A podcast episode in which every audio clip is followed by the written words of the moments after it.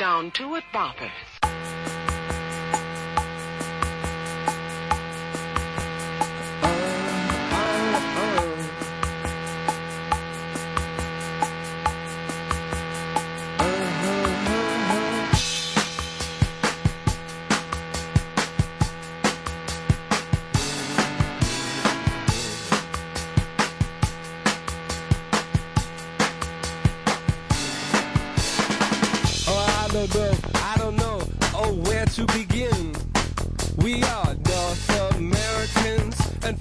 Hey, buddies, it's the Ron and Fez show. And the long December begins today. that song. Yeah, where is it? Where do we have that song? Uh, and of course, today starts Winter Wonderland, where we give out a ton of prizes all throughout December. this is the big thing, Chris. This is what we work towards every year. Love it because we, we just get so much shit signed, and we have Yeah. so many great prizes that are all incredibly unique and that people just cherish forever. It's awesome. So we'll read off that list tomorrow, or perhaps even post on the Interrobang uh, tonight. Uh, but the prizes just keep coming. Yeah, uh, yesterday we did the Fez uh, caption winner. Big ups to Patrick Eldridge. Patrick Eldridge, who, unfortunately for you, Patrick, you're a November winner, so you're not in for the grand prize, which will be announced. Sucks to be you. It does. Well, I guess you're getting a prize though. So It still sucks. if I was Patrick Eldridge right now, I'd be like, my life is fucking awful. fuck yeah, it's like getting five numbers in the Powerball. The smell of hospitals in winter. And you know what I feel like? It's all oysters and no pearls. I believe uh, tonight's cover will be uh, Long December. It was up to me, we'd only do Long December covers throughout Long December. That'd be crazy. I'm always trying to get that. I just felt like I heard a chord there for a second. Um, but uh, I've always wanted that to become the new Rick roll, and I just can't seem to get it over. It blows. I don't even know how the Rick Roll became the Rick Roll. Well, if anyone wants to Rick roll me with Long December, you could always write to me at ronafez.aol.com. uh, that is everybody but Patrick Eldridge, who to me is just Mr. November. Mm-hmm. Sucks to be you, Mister November. Uh, today's uh, big prize. Uh, holy shit. Holy shit. Uh, well respected, signed by Ray Davies, the great Ray Davies of the Rock and Roll Hall of Fame. And we're doing that prize is going to be five easy pieces. Five easy pieces, which will be up on the Interrobang. Um, this is the kind of prize you get for your dad, uh, an uncle, a brother, and say, "Oh wait, what did you get me? Uh, a fucking case of beer again? I just got you something signed by Ray Davies of the Rock and Roll Hall of Fame." Yeah, I'm gonna finish this beer in a fucking afternoon. Right. And you have a family heirloom. That's That your fucking grandchildren will be able to sit around and go like this. My grandpa left this to me. Ray Davies. Now I'm gonna finish this beer, but I'm still pissed. Because here's the weird thing. You know, time goes by. And really, Ray Davies, let's suppose, like, in your family, you had a book signed by Oscar Wilde, right? Uh, that would be phenomenal. That's the way this Ray Davies thing is going to fucking play one day. That's right. It'll be that kind of a family collectible. Uh, speaking of the Oscar Wilde, they had to go out of their way to uh, his gravestone to scrub it down and then put glass around it because people go to Oscar Wilde's grave site and kiss his gravestone. I believe he's in the same crazy cemetery that Morrison is in France, where people just go drunk and they fucking lay on the graves and they Fucking whacked out. yeah. And in the case of Oscar Wilde, they make out with the gravestone. All right. Now I like to think myself as a guy who won't turn down from a uh, uh, a dare. I don't know if I could lick a gravestone.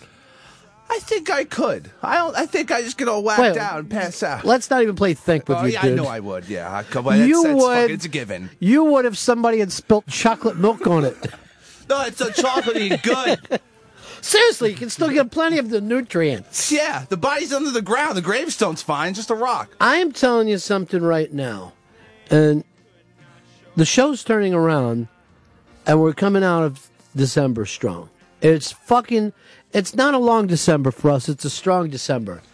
Fez Watley, we're looking for a new angle from him. He had one of his meltdown days yesterday. Him and uh, Baby Zeets were just in the fight of a lifetime. I know Zeets felt bad. Fez felt bad. Then some of it after the show, Fez said, I was just kidding, which really, at fucking 9.30 last night, I'm at a fucking film screening and I start laughing in the middle of it. I'm seeing the artist, which is a silent film. And then I just start laughing, thinking what Fez said. I was really just kidding. Because I don't, maybe at that moment he thought he was kidding.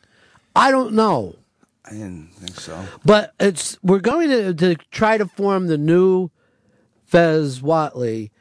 And I've got an idea for Fez, and I haven't even explained this to him, but I feel good about it. I think he's going to be the Michael Caine guy. I think Fez is going to be the guy who does a Michael Caine impression better than anyone else. Now, in Britain, doing a Michael Caine is like doing a Jack Nicholson over here. It's so ingrained in every single person. They love it. But think about it. Do we even have a fucking American who does a Michael Caine? So, Fez, you have the big glasses? Um, I have my regular glasses. That's ridiculous. You need your big, oversized Michael Caine glasses. I will get some giant glasses. All right, and let's just hear your Michael Caine. Hello, folks. It's Michael Caine. All right, here. can I tell you something? We're close. I mean, it's not there, but by the time he got to Oaks, I mm-hmm. felt very, very good about it. That's lovely regional dialect. So the Michael Caine guy, Fez Watley, just do another quick line. Some men just want to see the world burn. Is is that from one of his movies? That's from the Dark Knight movie. Oh, okay. Let's hear it again. Some men just want to see the world burn. All right, it's really. I mean, it's not there yet, No. but you can feel it. It's on its way. Yeah, I mean, uh, it's coming. Endure, Mr. Wayne. What's that? Endure, Mr. Wayne. I know that you saw Batman a lot, but I want you to move around. Michael Caine's had a fabulous career, and most of us that are Michael Caine fans, you know, like with Gary Oldman, we cringe seeing them in Batman.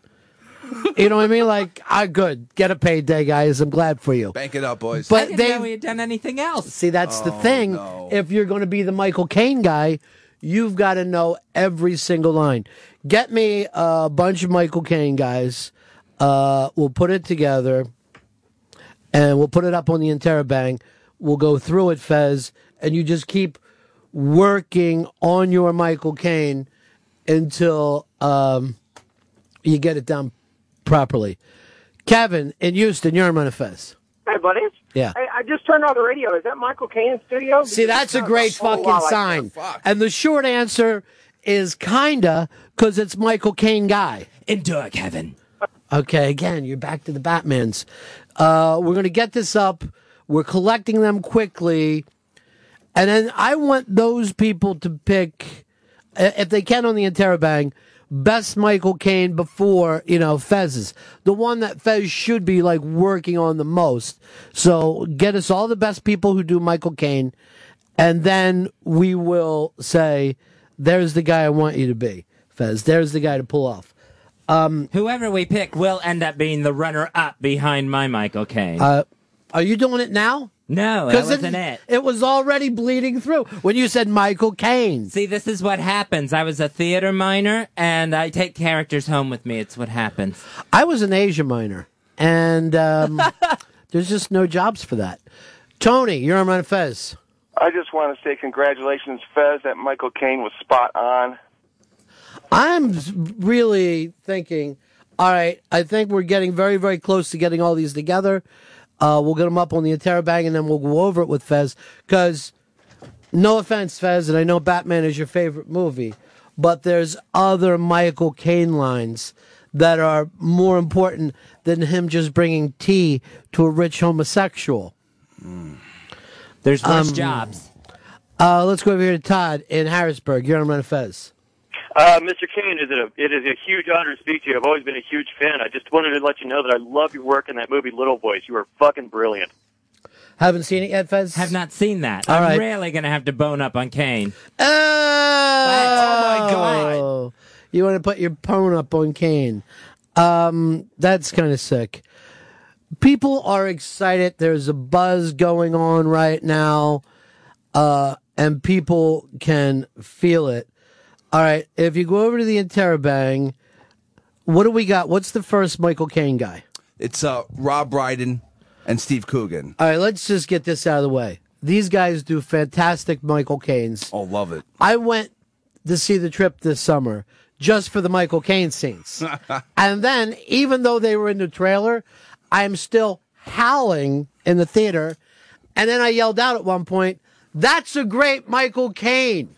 Fuck yeah. And then at another time, I just got up, turned back to the rest of the theater, and go, Could you fucking believe how good these guys are doing Michael Caine? really, just And finally, someone said to me, You're white. Sit down and watch the movie.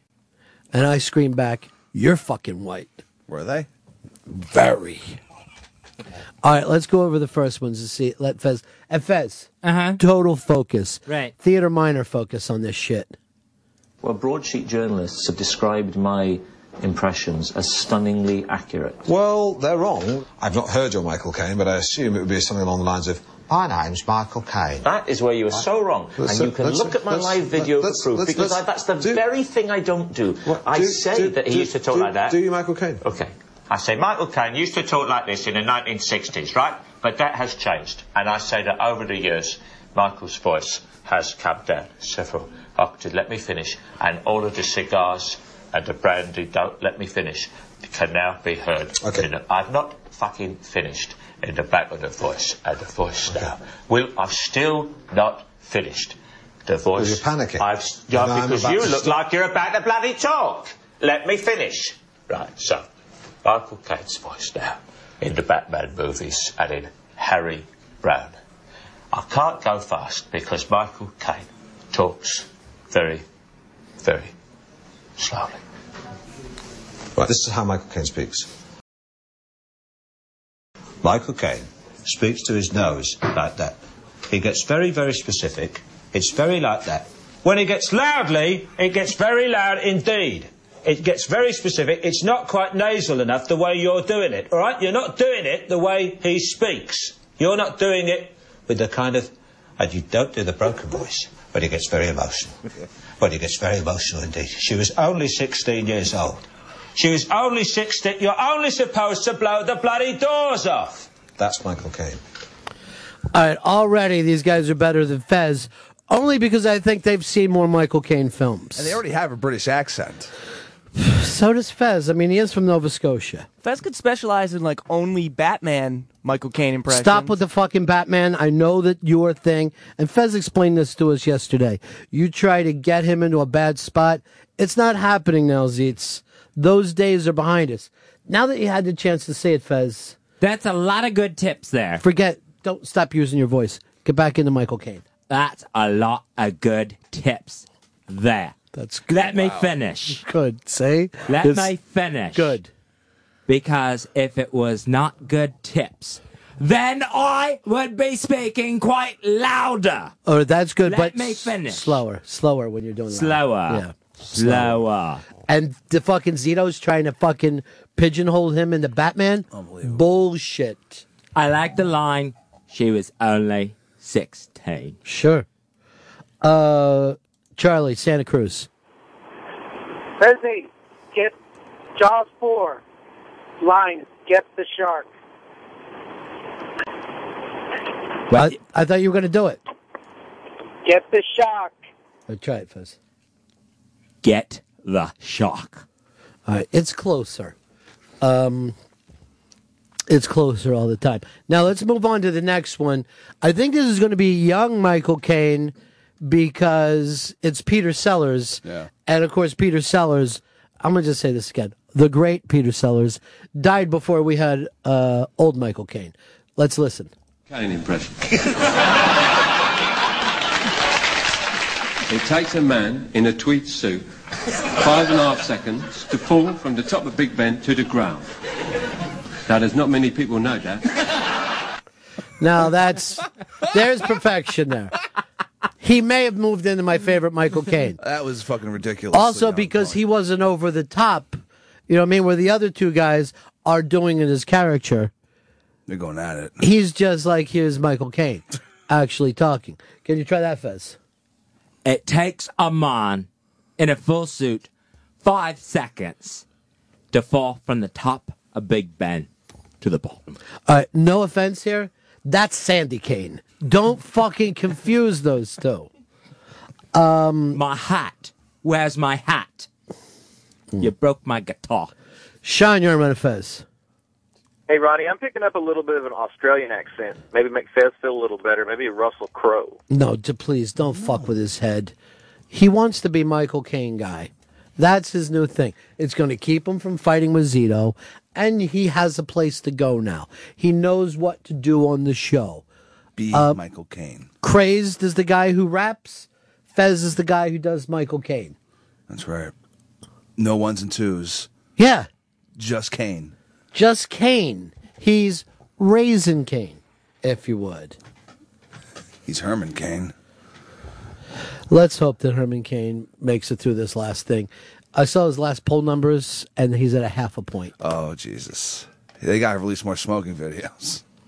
The smoking videos when he was at the top. Yeah, really. Everyone's like, "All right, this guy's fucking unstoppable." He had 98% of the Republican vote at that time. Then all these white women came out. Oh, he twisted my titty. Oh, he stuck his thumb in my asshole. Mm-hmm. Oh, you know, I Jerked turned off around. on He my was ass. teabagging me. Yeah. He's in trouble now. He's at a half percent. Oh Jesus H Christ! Very, very big with the rapist, but outside of the outside of Republican rapists, very small. I guess they can't. Don't really have the ability to vote from all the felony charges. That's true. And who wants to vote when you're thinking about raping people? He's going to give it one week. One week for Herman Cain. Okay. Um, let's go over here to Mike. Mike, you're on Manifest. Hey, buddies. Wow, what a great get. Michael Caine in studio. I loved him in the original Italian job. That was my favorite movie. Just want to say that. Oh, God, I like the original Italian job too. Uh, Bobby, you're on Manifest. Hey, I think uh, we need to go a little 1982 with Christopher Reeve. Maybe Mark Zito can step in there where Michael Caine looks him in the eyes and says, hello, lover, and gives him a nice big kiss. Well, there you're talking about Death Trap. Uh, and Death Trap was, well, it was first to play first. And then they shot it, but it still looked like a play. Even though it was a film, you had the feeling you were watching a play from very, very bad seats. But there is a makeout scene there, uh, a tight lipped kiss. Oh, Jesus. Two guys saying, We're making the leap, but our tongues aren't touching. So just just so you know, we're not actually we're actors. And you know what they say about straight guys that play gay roles? So brave. So brave to do that role. Uh, maybe we'll do that. Um, Jeff, you're on Fez. Hey, what's going on? Yeah. Uh, if Fez did Australian Michael Caine, he could uh, do the voiceovers for Outback Steakhouse and see if anybody wants a nice jizzy steak. People won't get past this Aussie thing. Michael, you're on Fez. Hey, Ronnie B. I love the new Ron and Michael Caine show. I was curious what happened to Fez. Fez is going to take a little time off in December. He's done. He needs a little time out after yesterday. He never really came back from Thanksgiving. No. Um, and then he and Zeitz had uh, a meltdown show uh, yesterday that, well, we don't want to see Fezzy go back there again. That wasn't fun. Yeah. We want to have fun. But then at the end of the day yesterday, Fez told me he was just kidding. Didn't seem like it. No, he just wanted to stop the conversation with me. It's very funny. Fez has gotten to a point now of how quickly can I agree to something and stop the conversation. But now he's Michael Caine guy. That's where we fucking need him to be. All right, real quick, let me see if you can pull this off. What did Michael Caine win his Oscar for? Oh Jesus. Fezzy? Don't know. I have no idea. Zeitz? Uh, this makes me hate everybody because if Dave was here, he would have easily said "Hannah and Her Sisters." Yeah. He would've. So not only are you guys not Michael Caine fans, but you shit on the grave of Woody Allen. Grave? is, is he dead? No, but he's already bought a plot for himself. I would have thought he'd be like a cremation guy. Oh. then who can visit the cremation site? Who's going to kiss? Yeah. Um, try it again, Fuzz. The girl was only 16 years old. All right, we're getting further away from it because you're doing the impression of the impression, and right now we need a, a, a good impression that you could do. Who's the next one? Next is Pete Walsh. All right, Pete Walsh. I'm not familiar with him. Uh, I'm going to guess British guy. Yeah. How's Pete doing this? What movie? He's doing. It's Christopher Walken. Michael Caine as Christopher, Walken. yeah. All right, this is brilliant, Fez. Just showing you can add the Michael Caine voice to just about anything. This watch I've got here was first purchased by a great grandfather around the time of the First World War. It was bought in a little general store in Knoxville, Tennessee. It's one of the first companies ever made wristwatches. Back then, people only carried pocket watches. It was first bought by Private Doughboy Orion Coolidge the day he set sail for Paris. It's your great granddad's war watch. He wore every day he was in that war. After he'd done his duty, he went back home to your great grandmother, took the watch off his wrist, put it in a coffee can. All right, let's stop it there. Now, you see where Big Pete Walsh is going with this, right? I believe so. What's that? There's certain words that are very Michael Caine. Things like World War One. World War One. Just sounds very Michael Caine-ish. Uh, Michelle, you're on Run of Fez. Your fa- says whenever you're doing voiceovers, remember less is always more. Well, this is good. It doesn't matter who you're doing, just do less. Do less, slow it down a bit more. Less is more. That, that's correct. No, what he's saying is you're going for caricature right away. Uh huh. Find the voice before you do caricature. Looking for the Michael Caine voice. Yes, that's far away from caricature. That's perfect. Um, let's go over here to Jake in Jacksonville. Hey, good morning. I, at the lower vocal tones, Fezzi is spot on, but when he goes for the vocalizing, he's starting to sound like Nature Boy Michael Caine. Well, that's the thing. I mean, it's also going to have Fez's own spin on it. It is the Ron and Fez show. It's the Winter Wonderland. Uh, your chances to win now. Uh, we're doing five easy pieces again today. That's going up very, very shortly. Your chance to win, and I think this is one of the greatest things that we've ever done. Um, sign Ray Davies. That's awesome. Sign Ray Davies. Ray Davies, by the way, gigantic fan of Michael Caine. How could he not be? Um, let's go over here to Greg. Greg in PA. Hey, I got a quote from The Island, one of the greatest Michael Caine movies ever. If you'd like to give it a shot, Yeah. or I will. A bunch of assholes playing Long John fucking Silver. Oh boy, that was awful. Because some of these I don't want you even to listen to. Right. Let's go to the horse's mouth. This is Michael Caine, but he's doing Michael Caine. He's doing the Michael Caine impression for people. Um, let's head over here. It's, it's wonderful actually sitting here and listening to a talk because it, I mean yours is, is the most impersonated voice in, in the business, isn't it? Oh, yeah, everyone. Everybody I, does I can do it. Can you do it? Yeah, yeah. Hello, my name is Michael Caine.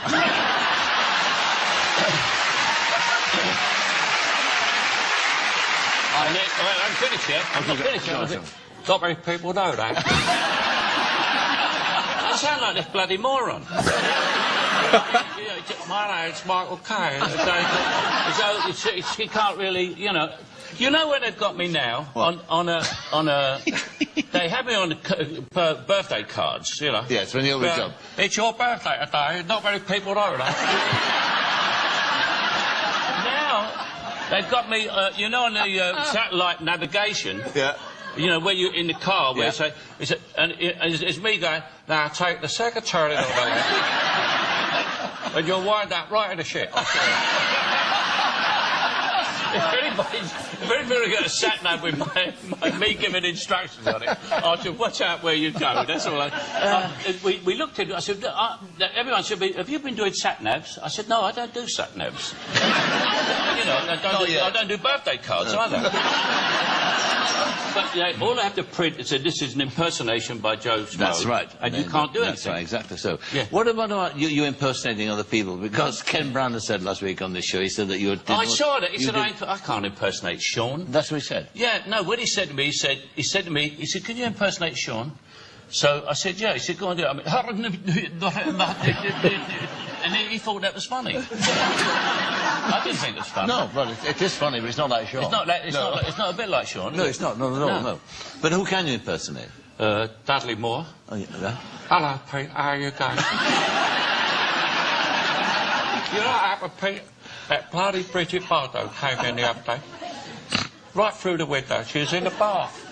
I said, uh, get out, you dirty cow. This is Michael Caine. Uh, Fez, you want to give it a try? Oh, I'm Michael Caine. So it's your birthday.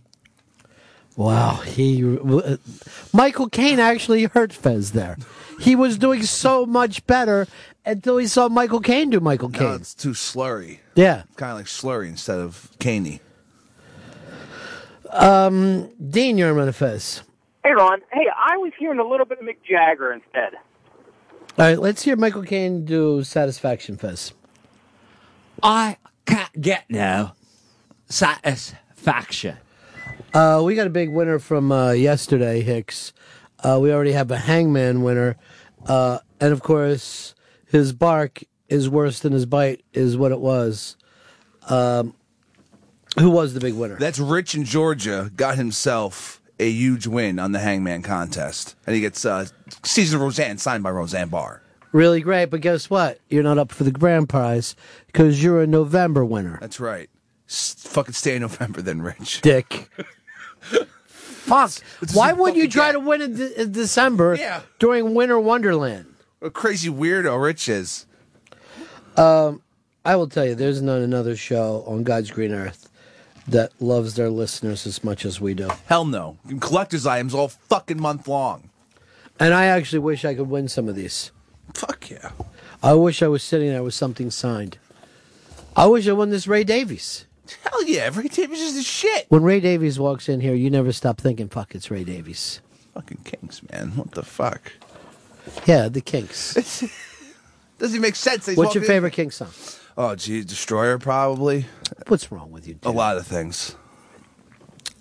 That's it, Destroyer? It's fucking it's up there. It's You're gonna awesome leap song. over Waterloo Sunset to get the fucking Destroyer? Or Sunset's you know a what? great You, song, you got too. no fucking heart. That's what it is about you. Oh, I have plenty of I just figured out what your problem is. No heart? Lack of heart. No, my heart is probably enlarged. I have so much heart. Your heart will go on like Titanic's. Sometimes, like I call you Bob Seger, but your essence is more like that fucking crazy French lady, French Canadian lady from Titanic. What's her name? Celine Dion. Nobody's name is that. That couldn't be it. I'll just say her name is Pepe Le Pew. You remind me of her so much. Oh, I'm not with some creepy old Canadian Frenchman. By the way, me and Big Zeitz were at a meeting yesterday. He did very well. Oh. Zeitz has come a very long way for us. A very long way. Mark the Shark, fucking doing well. For He was Mark the Shark yesterday. Fuck yeah. He was making things happen. Um, let's uh, head on over here to uh, Carlos Sherman Fest. What's going on? Sir, you sound like the uh, second bartender in Cocktail, Coughlin's Law. Um, You remember yeah, that guy? I forget that guy's name. The guy is Bryan Brown or Byron Brown, something like that. He was very big for a while there in the '80s. He did uh, FX. Bryan And- Brown. Bryan Brown. Yeah. And then uh, you kind of don't see him anymore. Uh, Aaron, you're on Fez. Hey, Ronnie. Uh, the joke's on you, buddy. I I purposely didn't win in November just so I could take take home the big prize. Son of a bitch. What the fuck? That son of a bitch. Aaron, you're fucking amazing the way you pulled this off. Beautiful. He slow played us for 11 He months. did. He fucking slow played. And let me tell you something. A crocodile will stay in the water perfectly still with just their eyes sticking out. And then after a long period, when no one's thinking about them, they explode and they snap. And that's Aaron in Indiana. Fucking goddamn alligator listeners. I'd love to go there, but Indiana wants me, and I can't go back there. Uh, Jeremy Piven's going to stop in here in a couple of minutes. Maybe Fez will do the Michael Caine for him. Definitely should. Uh, fine actor. Now, Jeremy Piven is in this film called I Melt With You. And it's about these fucking dudes. They were kind of college buddies. And, you know, something like 20, 25 years go by. But this is still the biggest relationship of their life. Now, for some people, it happens in college. For some guys, it happens in the army. Uh, other guys, it'll happen in high school. It could even happen in middle school, where there's a group of guys that you bond, and this is almost like your first relationship that you give yourself over to. And that thing is one of the strongest relationships that you'll ever have in your life. And those guys will look at you. You could go on and be like a fucking congressman, a judge, a CEO, and those guys will come along later and you'll all be drinking together and they'll all be gone, look at this faggot pretending he's a congressman. Busting balls. Look at this fucking dick. You got everybody fooled. And the weird thing about it is, you kind of feel like when they say that, you know, they're absolutely right. Because I'm not really a congressman. I'm not really a fucking sheriff. I'm not really a CEO. I'm not a lawyer. I'm one of these guys. And I belong with them. And I, yeah, I belong with them, and there's nothing, everything else is a lie. There's woman, these kids, that's the bullshit. What's really true is fucking eating pills and shotgunning beers with these fucking losers. All fucking night long. And just to, the most worst fucking circumstances. What is it about that relationship? 866 Ron Zero Fez. 866 Ron Zero Fez. Hicks, you had it? Yeah, in high school. That was a couple of guys in high school that I, you know, I, I won't see them for years. Right. But then they come back around and it's fucking on. And it's on like fucking time meant nothing in between. Yeah, blacking out, drugs, Yeah. just fucking, just, a train wreck. Now, in a weird way, it's almost like if you got back together with your old high school girlfriend every two, three years, started fucking doing the same shit, everybody going, dude, you're fucking sick. Why is this happening again? And yet we will accept the fact of, I haven't seen these guys in five years, and we're going hunting, or what other lie story that you have that really means we have a cabin in the woods where we are going to drink and maybe over the course of a week hunt for a half an hour. Get weird. yeah, while we're drinking whiskey and doing it. It doesn't really make fucking sense. And yet, if you're being with your honest with yourself, it makes more sense than anything in the world. Now, Zeitz is at a point right now where he hasn't even let go of that for the first time. Uh uh He's still fucking mired in it. Um, and when that and and like he doesn't even want to be in a real relationship because he doesn't want these these salad days to end. He wants to stay there on the first course. Some people got mad at him, and I'm like, then you have to be fucking true to that. I always said, just be honest about it. Uh, Jason, Missouri, you're on the Ron and Fez show. I got the same fucking issue. I got a group of buddies, you know, I'm married, I got two kids, you know, and I'm playing this old software programmer and shit, and then my buddies are still living the dream. You know, and I'm like, well, how in the fuck, you know, whenever we get together, why am I like this? You know, All right.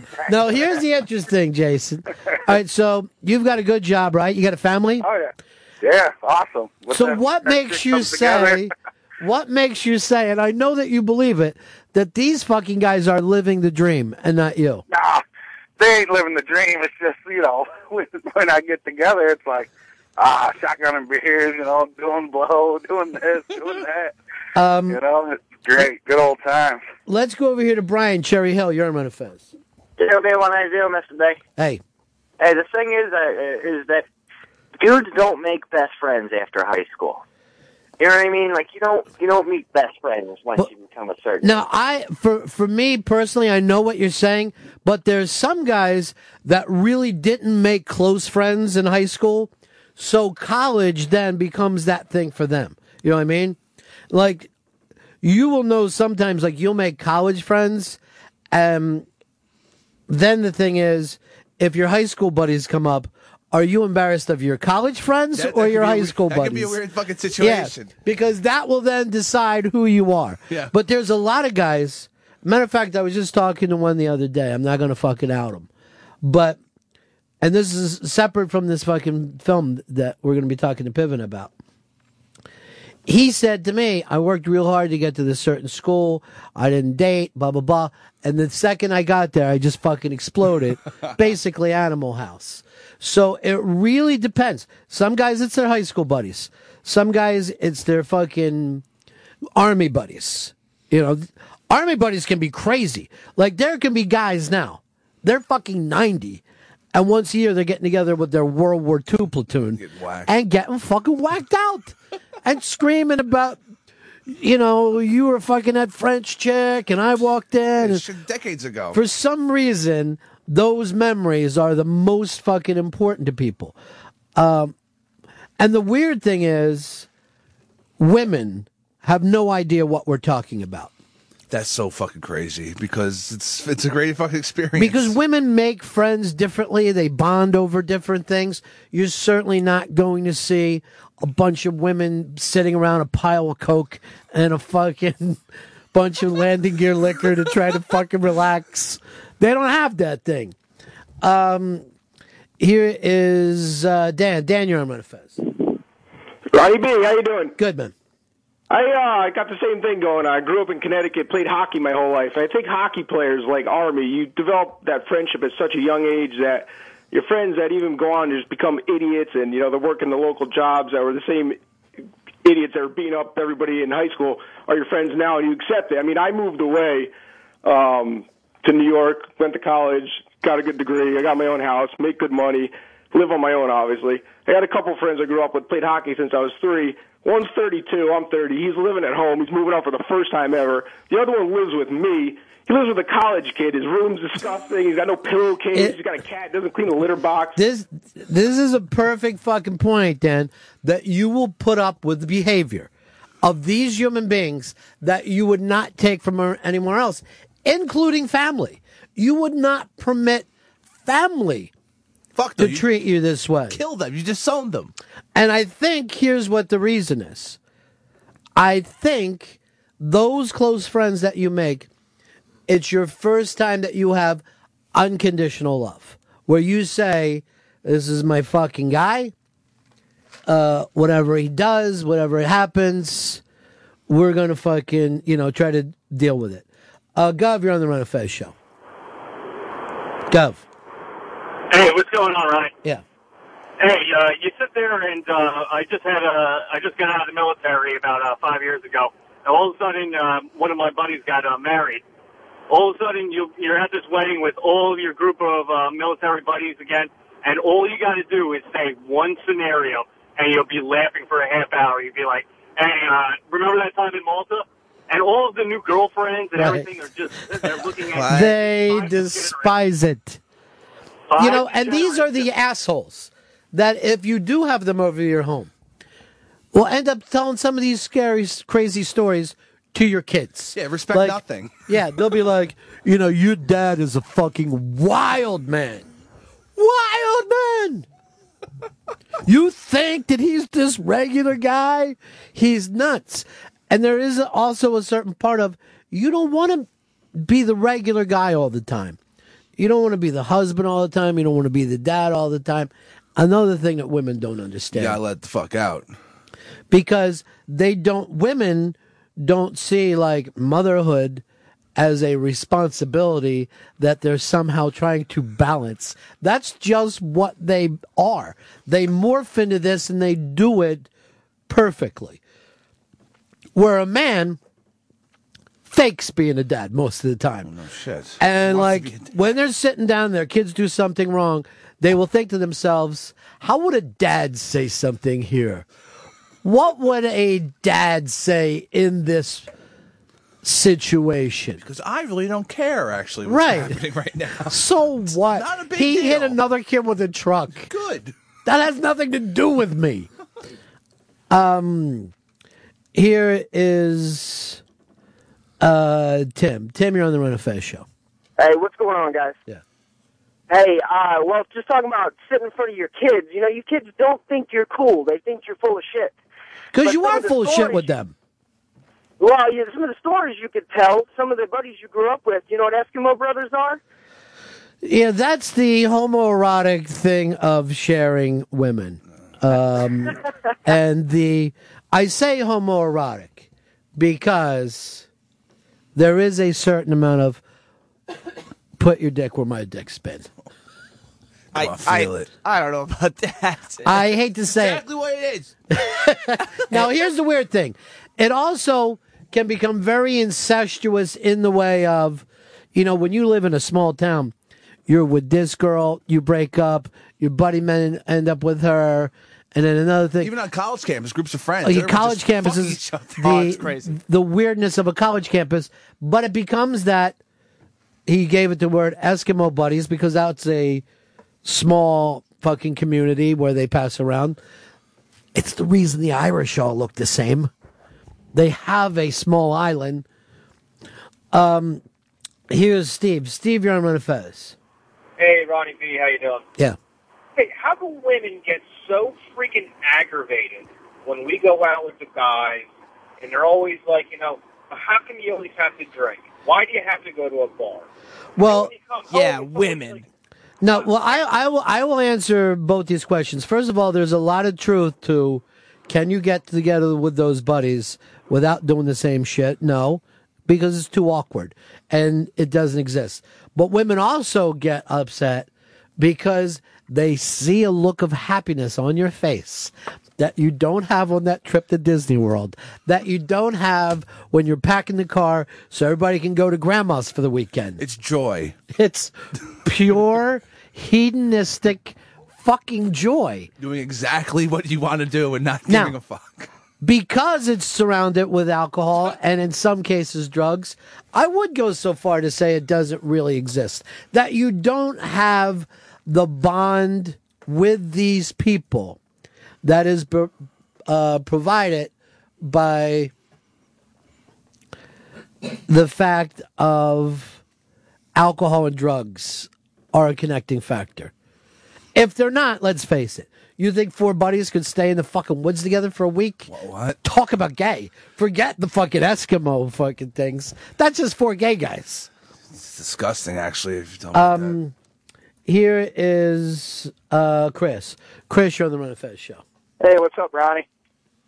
Um, for for me, every time I hang out with my buddies from college, I end up having to go to the head shop and get a niacin flush Sure. that weekend Sure. because because I t- we all turn into like, and I probably put on thirty pounds since college, and every time I go back, they're like, "Oh, you look great." So you know, you're the same person. You, you, you go back to you know 20, 20 years old when you're just banging and blowing and sucking and fucking. You know? Yeah, right. And here's the other part of it that becomes dangerous. You might have more money to do this with. Fuck yeah. You know what I mean? So then it can get really shady. The other part that could get shady is only some of you could have a lot of money. And that fucking gets a little weird too, you know? Because sometimes shit will come out, you know? Um, here is Jack. Jack, you're on Fez. Yeah, hey Ronnie, uh, I got a friend that my wife thinks I haven't seen in five years, but I see him probably three times a month. I just can't tell her I go down there because then she knows I'll be, you know, doing stuff I shouldn't be doing. so you're now here's the interesting thing you're just living a lie jack Pretty much.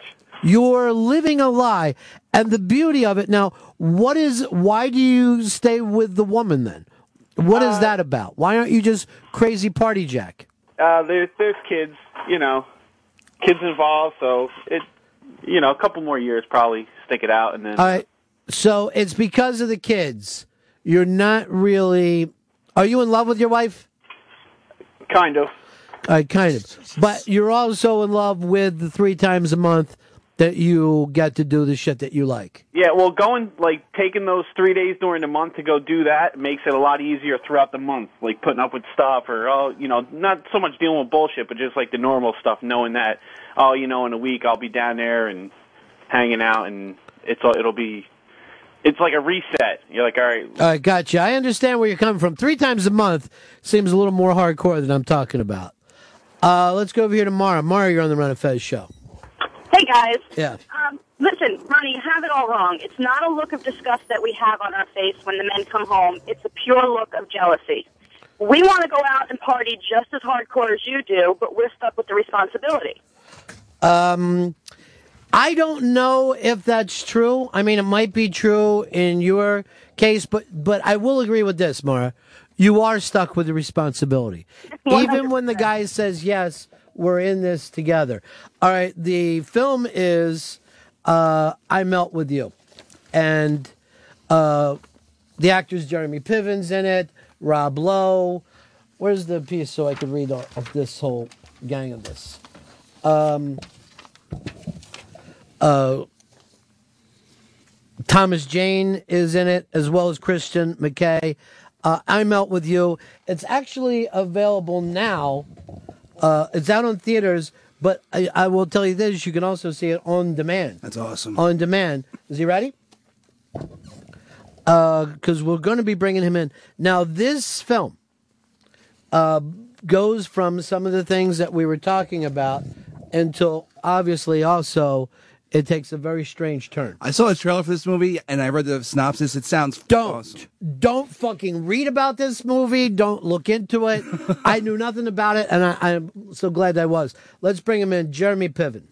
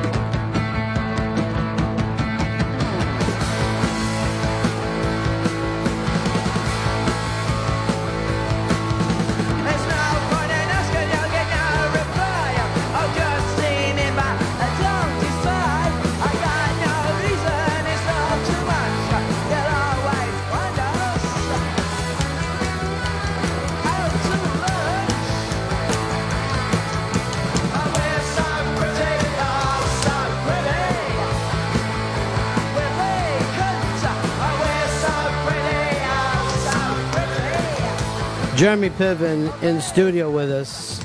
Uh, Sex Pistols is a perfect opening for this as Ab- well, huh? It absolutely is. Yeah. The music was so key to this movie. Um, our director, Mark Pellington, who I'm Mhm. sure you guys have a reference for, he is a, a great video director. Did the only um, video I think that Pearl Jam ever did. directed Jer- the Jeremy video, U2, Joshua Tree, and a bunch of stuff. And and he's a little bit older than us, so uh, he was uh, I I grew up lo- loving the Sex Pistols as well. Mhm. Was a, a little late to the game with that and the Clash and stuff like that, but all the music that is in the movie was playing on the set, and it motivated us and was our inspiration. Well, I loved about it because the guys are all the same age. They come up this uh, of the time, and whatever that music was that you listened to at that time of your life is that music of your lifetime. Yes. You know, where Yeah. you're like, no. This was the year. And it has to do, A, with music, yes, but B, because you've got so many experiences tied in Yeah. with that music. Yes. Um, it's about a group of guys that were um, authentic and rebellious and present. And they made a pact back in the day that if they don't become the men that they said they would become, that they would do something incredibly drastic that I can't tell you. I don't want to give away the movie. But um, uh, they get together every year and they and they indulge in some heavy bacchanalia Mhm. and they relive their past. And this is the one year that um, the wheels fall off the wagon and they face themselves Um, and it gets very, very dark. And it starts off very funny, as you know, and it gets dark fast. It's really interesting because I knew nothing about the movie before I saw Oh, it. good. So when it takes a turn, and I was just uh, telling people, don't look into this movie. Either see it or don't see it, but don't try to read any reviews. Because I went over and read some reviews, and I feel like it's one of those polarizing films. Like, if you understand what it's like to have those friends, that the first time I think in your life you go, this is who I am, right? And then, of course, life takes you in different directions. Yeah. But there's always a guilt feeling about that early thing of, but I thought this was us. Yeah. You know? Mhm. I thought this was us. Yeah, and and you know what? I don't see movies where men are, per- are portrayed like this, Mm-hmm. and when they relate to each other like this, or don't relate to each other like this. Right. And so that's why I wanted to be a part of this movie because women are communicators, and they have movies where they communicate to each other. Yeah. And men don't. You know, we've I've had member conversations Yeah. in my life where I'll spill my guts, and my buddy looks at me and doesn't say anything, and I go, "Okay, great talk, great talk," and then Right. you walk away. And you know what? There's a couple of moments like this, like that in this movie, and then ultimately they have to relate to each other. Yeah. And it's, you know, I've never, I've never, um, as an actor, done this type of work. Mhm. Um, it's the best work I've ever done in my life, and I can say the same for Rob Lowe and Thomas Jane and Carla Gugino, and you know, so that's that's why we're here. You really feel like when you when, when you felt like that while you were involved in it, like, all right, this is the piece for me. This is this is what I've been working towards, or did it come after the fact? When do you know? I knew when I was reading it, Yeah. and I started crying, and and w- when I got to the scene that you Mhm. know about, that's uh, you know, Yeah. with Thomas Jane, um, and I got to that moment, and I just went, you know, you w- when you're reading a script and you get that emotional, and you're that tied to it, and it, it speaks to you like that, um, even though you know you're not going to get paid for this movie. Mhm. Um, you, you are going to bring your own wardrobe and sit on the floor because there's no place to to, Right. to sit. That it's love of the game, and you there isn't even a uh, an option. You just do this movie. It spoke to me so have so specifically. You know, after I watched it, I kept thinking because I know people would go, well, the move that they made is so crazy, people wouldn't do that. But there was a pact, and the fact that it wasn't discussed that. Uh, Hold on one second. Is it really that crazy? Think about my character for a second. Yeah. Bernie Madoff uh, Right. apparently tr- did tr- did try to do something. His son uh, ended up doing something. Right. You know, my character's story arc is you could even say ripped right out of the headlines and is completely contemporary. Right. So I don't know how far fetched it is. You know, Mhm. I was watching 60 Minutes the other night and his wife was revealing things that I were right out of our script. Right. All right. All right. Yeah, That's good. So, but what I loved about it is it wasn't a discussion first. One guy just went off the fucking, you know, jumped into the pool out of the big tree, you know, Yeah. and then the other three guys are going. We all say we're the kind of guys that do shit like that, Yep. you know, and that's what I thought was so beautiful about it. Because when it started, I'm like, when it started to roll, I immediately was trying to use logic. But then I thought, these guys, for whatever reason, this one code of who they really believe that they were at their best. And it's kind of a dangerous thing. Now, some guys have that in college, some guys in the army, sports teams, it could be high school. But whoever those original guys are, I think that's your first real relationship, probably even more than what we consider oh, your first serious girlfriend or whatever.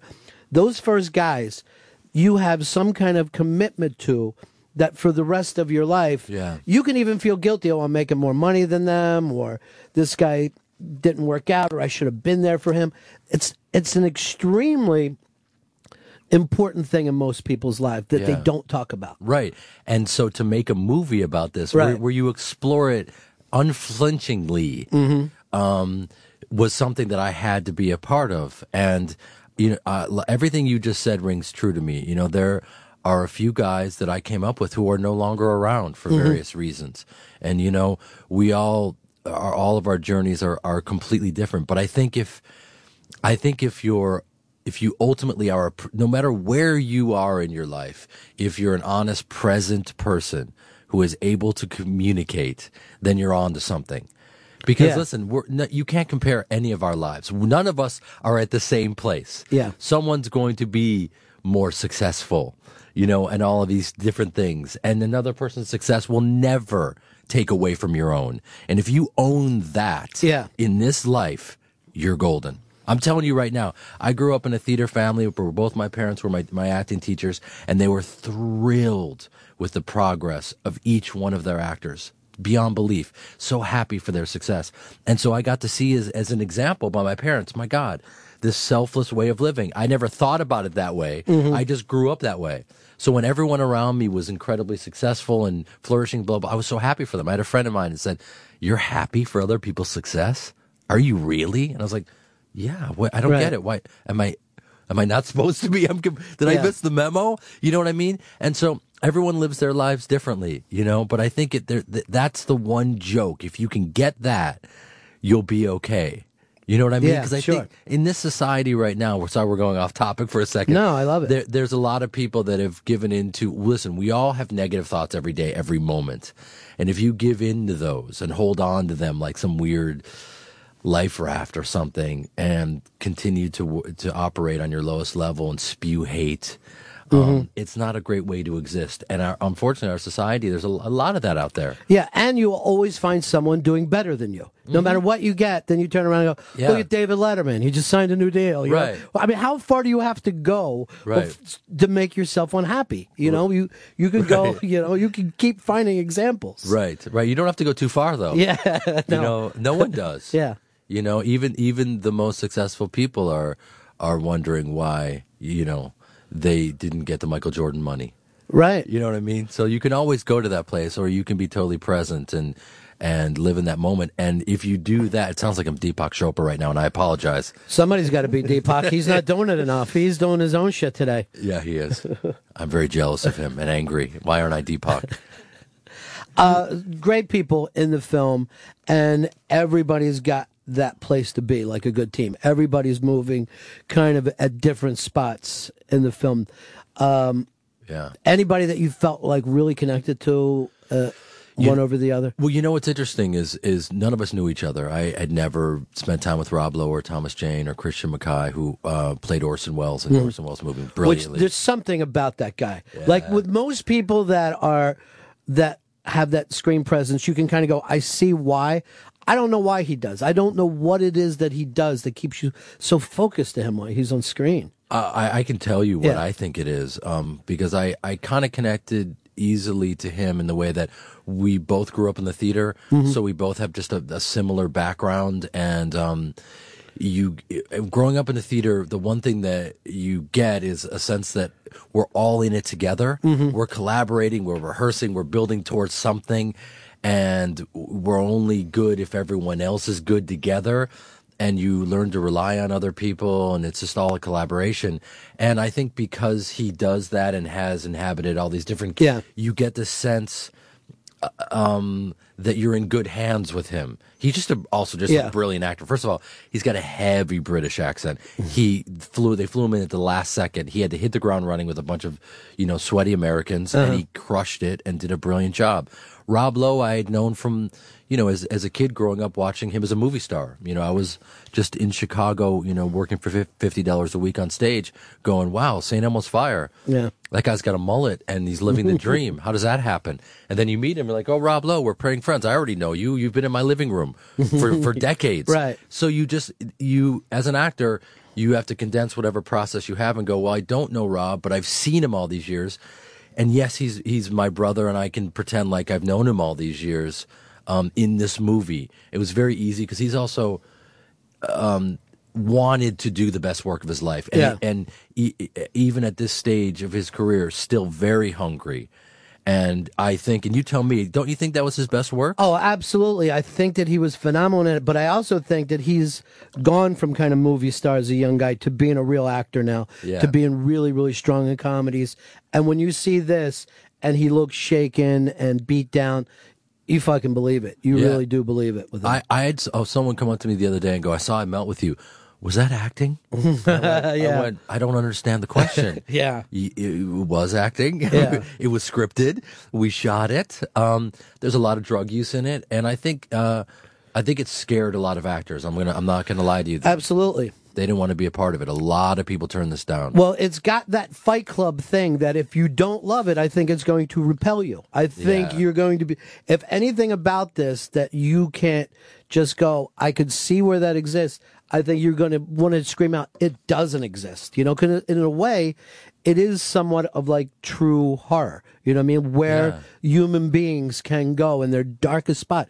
If would this happen a week later? Probably not. A week before? Probably not. Yeah. But at that moment came together, and those guys just went, "Are you know, it's all behind us." You get it, man. You Yeah. you hit it. You hit it on the head. It is an as as existential horror story. Yeah. You know, it's it. You're you're right. It it hit that one moment in time where they all t- took action in ways that they wouldn't have done it, and we can look at it and then. Listen, the conversation we're having is Right. the conversation that people will be having after this movie. Right. And how many times does that happen after a movie? It no, it's doesn't. very rare, man. You know, I mean, it's, I, I love looking at Ryan Reynolds, and I think he's beautiful, and I love his torso, and everybody wins. um, but I don't know if if you're going to be having these types of conversations. Uh, and that's what film is supposed to be about. Jeremy Piven, thanks so much, man, for thank stopping you, by. thank you for having me, Ron. I appreciate and, it, man. Uh, get me the soundtrack of this. oh, it's uh, amazing, isn't yeah, it? Yeah, it's just great. You know what? I'm gonna I'm gonna get you the soundtrack, and I'm also I think you should have a conversation with with uh, with our with our fine director. Mr. I'd love Mark, to. bring- I'd Mark love to talk to Pellington, him. Yeah, because you guys could talk a lot about music. I think you guys have the sim- similar taste. great, man. Thanks so Thank much. Thank you dude. guys. Just in case you don't know, this is the Ron and Fez show. I'll take it to go. Thank you. You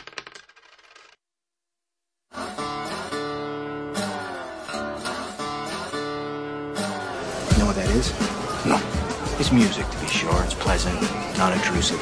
But recorded at a subsonic level is a mantra lose. Lose. Lose. We're just skimming the surface, Shelby.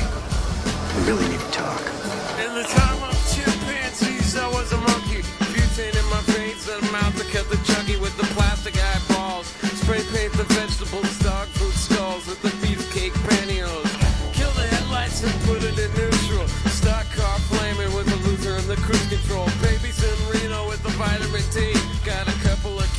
It's the Ron and Fez show. Oh, that was Jeremy Piven was just in with us for the first responders. I want to find out his tweet. I think it's just Jeremy Piven, just Jeremy Piven at Jeremy Piven. Uh, I'm out with you. A fine movie. Now, Zeitz was just telling me something. Zeitz and I have a favorite TV show, Homeland. Love it. And Brody's in the building. Brody's here. Um, is there? Are we going to get him? Yeah, I'm trying to get him to stop by. It's looking pretty good. Uh, his name is Damian Lewis. Uh, it's an incredibly intense, intense TV show, and we do have him. Yeah, they just brought If you're right a by. Homeland fan, you're going to love this. If you're not a Homeland fan, this is one of the shows that you should be watching. It's a Showtime show. It is Showtime Sundays 10 p.m. And then also you do go to the Showtime on demand, and you ca- catch up with the whole season in a second. You know, just in one sitting. It's like watching this really crazy, intense movie. Uh, Brody, Sleeper Cell. It's Damian Lewis. Launched a series of strikes against terrorist facilities. Unarmed Flight 103 crashed into the town of He Lockerbie. has sanctioned acts of terror in Africa, Europe, the Middle This will not stand this aggression against uh, Kuwait. His relentless pursuit. We will make no distinction. The USS Cole was attacked while refueling in the port of This was an act of terrorism. It was a despicable and cowardly act. The next time we're going to swing for you is one of the good old days. Until something stops him. The most intense TV show on today is definitely Homeland. Uh, Damian Lewis is in with us, and you've got a black eye as if you've just been through some torture I don't know about. Dainsy, Claire Danes. She gets angry and she whacks me. No, this is my four year old. He threw Lightning McQueen at me yesterday morning just before I got on the plane to come here. Is that right? Yeah, we were playing cars. I was Max, you know, the truck. He takes Uh-huh. Lightning McQueen to the races. Lightning McQueen disappeared into a cave, which happened to be an Ugg boot uh, Yeah. uh, of my wife's. And uh, So he said, "You got to come and rescue me." And I said, "Okay, Max is coming." I said, "Lightning McQueen." where?" He says, "No, no, I want you to, Dad. I want you to be Sally." I said, "Who's Sally?" He says, "Sally really likes Lightning McQueen." So I'm going, "Hey, Lightning McQueen, where are you? I love you. We got to go to the." Ooh. And then I just get Lightning McQueen in my right eye. And his purpose for doing this was Nothing. He just came out of the cave a little enthusiastically. My son Gulliver hasn't worked out the difference between holding onto an object and releasing it at a you know, high velocity across a room. So I was like three inches from him, and I got him in my eye. Uh, well, congratulations on the show. This TV show, to me, is like one of the best movies of the year because it has the the pacing and the feel like you're watching a thriller.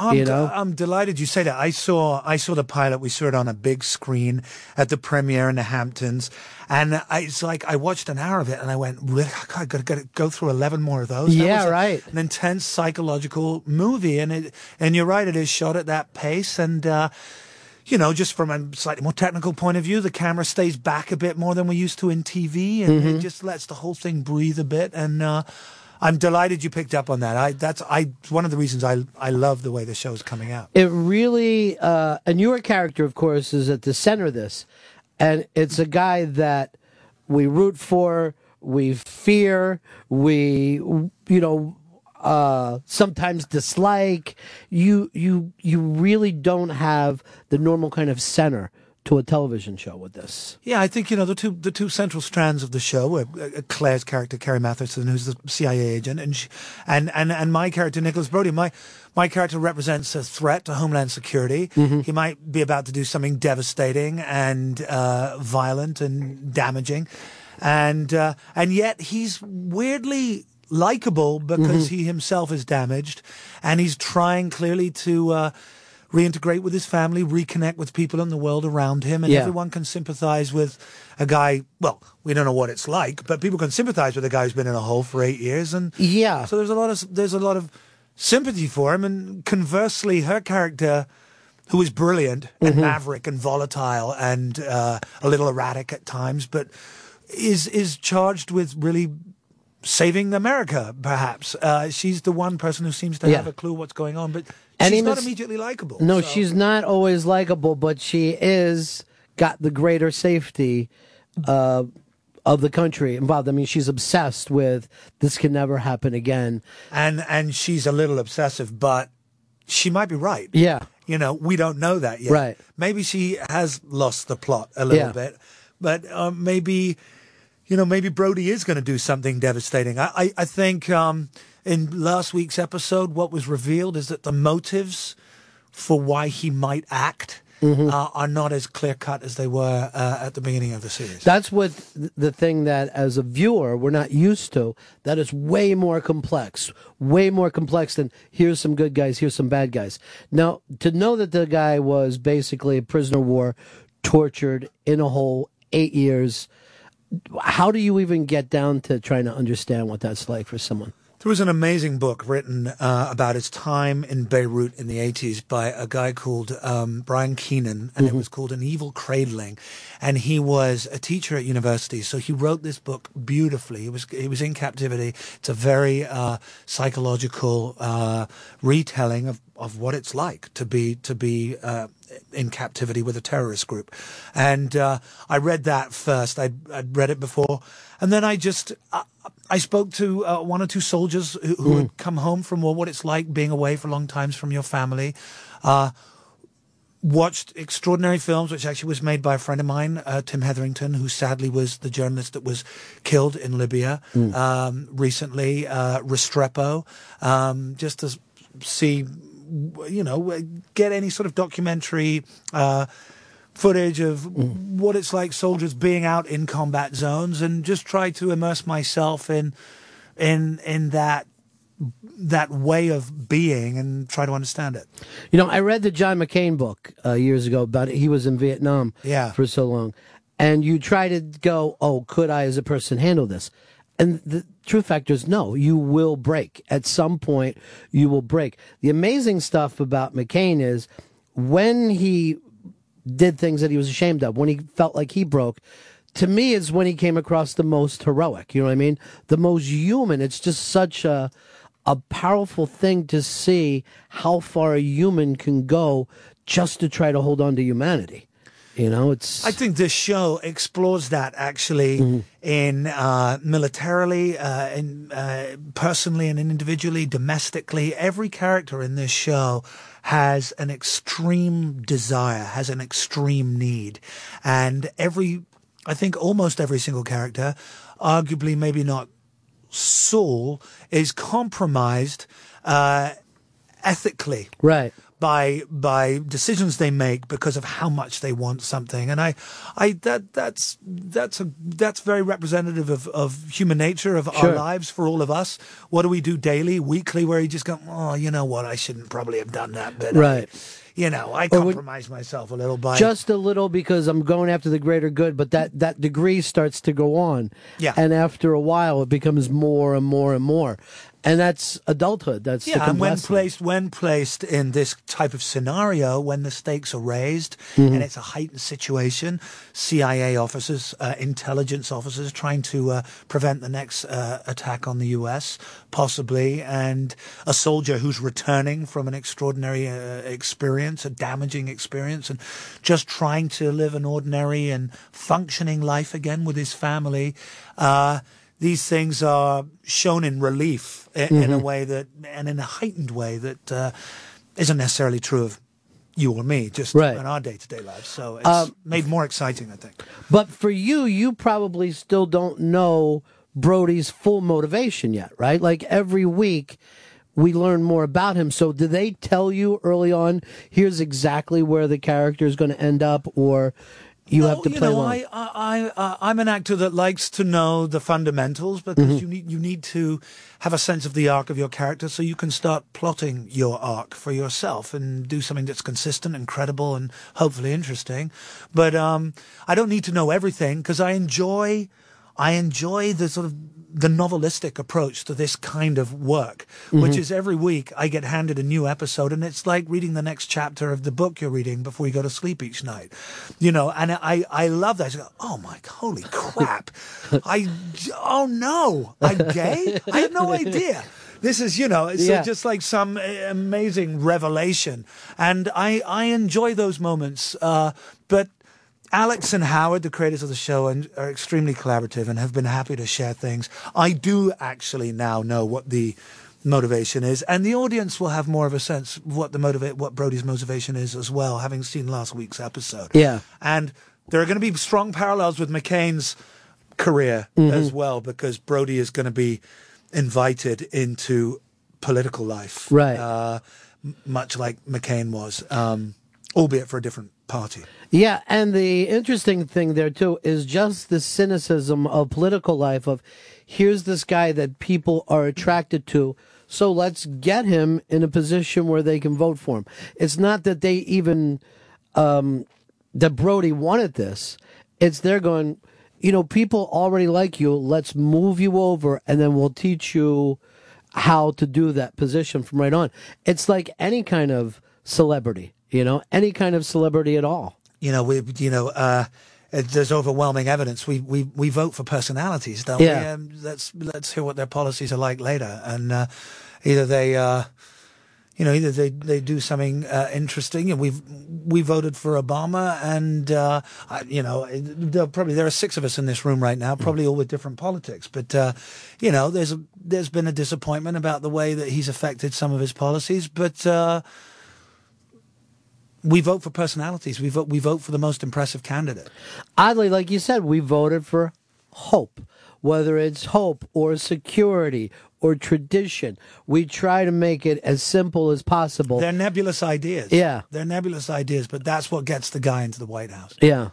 And yet we go back to this and it's as complex as could be. Every single day is completely complex. Uh, you talked about the military. They plan things down to the second. And yet there's still major fuck ups when, you know, people will get killed that shouldn't have, whether they're innocent people, whether some of the good guys, things just happen, you know? Yeah, uh, you know, and uh, also there's there's this ongoing question for returning soldiers of war. Suffering from post-traumatic stress disorder. The army uh, are much better at it now. The military Yeah. are much better at it now. But providing care for for men who come back, women who come back. You know, as as Michelle Obama has always said, you know, it's not just the guys that fight the war; it's the families back home that Right. fight the war too. It affects everybody. It does. So there is a. Um, and this is one of the plot lines that plays very strongly in Homeland is my wife, Jessica, has been canoodling with someone else. She waited for as long as possible. I was presumed dead. She totally justifiably goes off and cr- creates a relationship and finds a dad for her children. Happens to be, um, you know, one of my closest friends, which isn't the ideal situation, but it's very real Yeah. very real. It happens. It happens with families all over the U.S.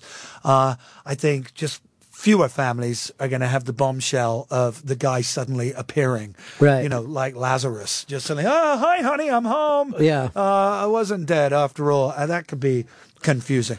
Well, the But, other uh, part of it that, too that I think is great when you talk about oh we've got more stuff for people, uh, and I did a show on this and had veterans call from all over. It's not easy for these guys. The type of guy that'll become a Marine is not also the type of guy who can ask for help, even if it's provided. That everything about them goes, I should be able to outmuscle this. It's in you your know? culture. It's in yeah. your DNA. Don't show weakness. To cry is weak, but uh, you know that's that's why you get that extraordinary. It's extraordinarily moving when you when you hear soldiers, hardened, tough boys. Really, let's Mhm. face it. A lot of them, 21, 22 year old kids.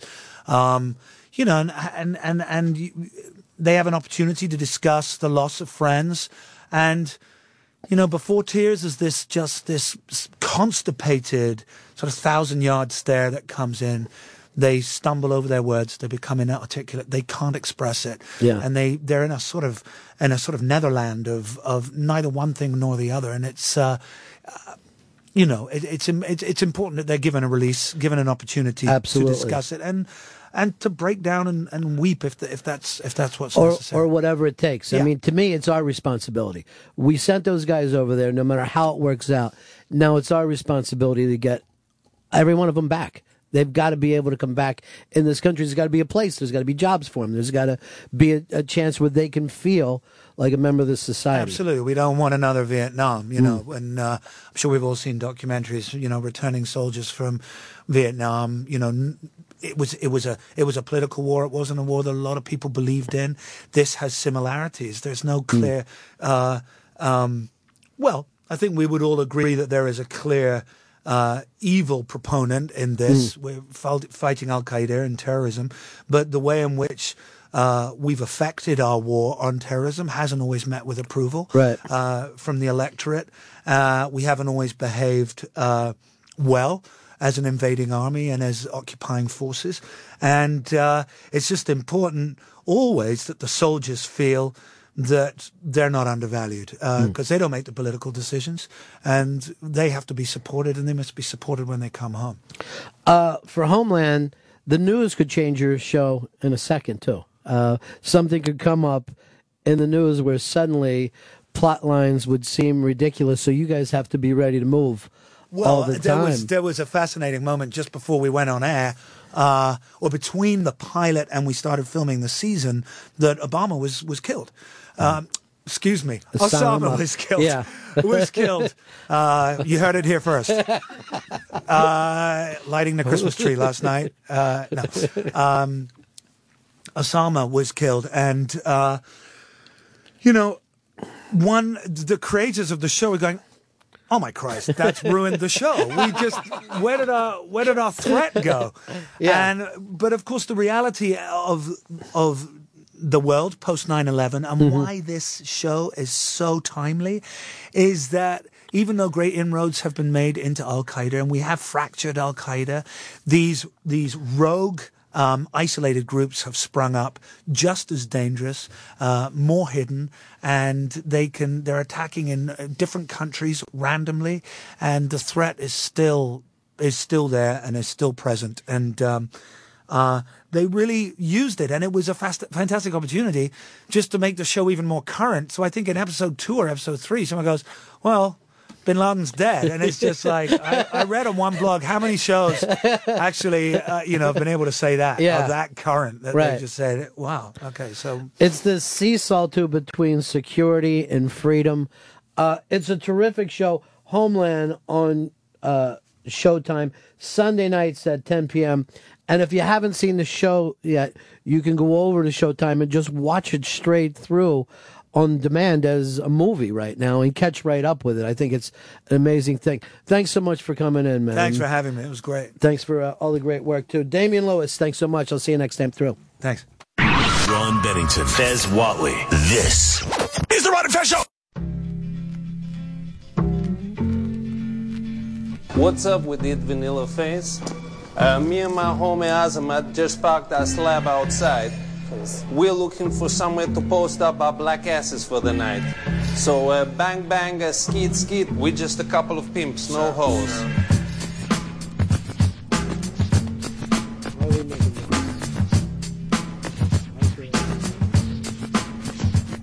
Can I kick it? Can I kick it? Can I kick it? Can I kick it? It's a Ron and Fez show. Uh, Damian Lewis from uh, Homeland was in here. Zeitz and I. This is our bonding TV show. Uh, but the funny thing is, I never watch it on time, so we can never have that thing of what the fuck just happened. Because I'm like, don't say anything. I get, I'm going to say it in a couple days. It's a DVR world. I felt- is a DVR world. I was sitting here like, oh my god, we should take him out while we have the chance. It was just very strange. Like See, looking I don't him. feel that way about him. I actually think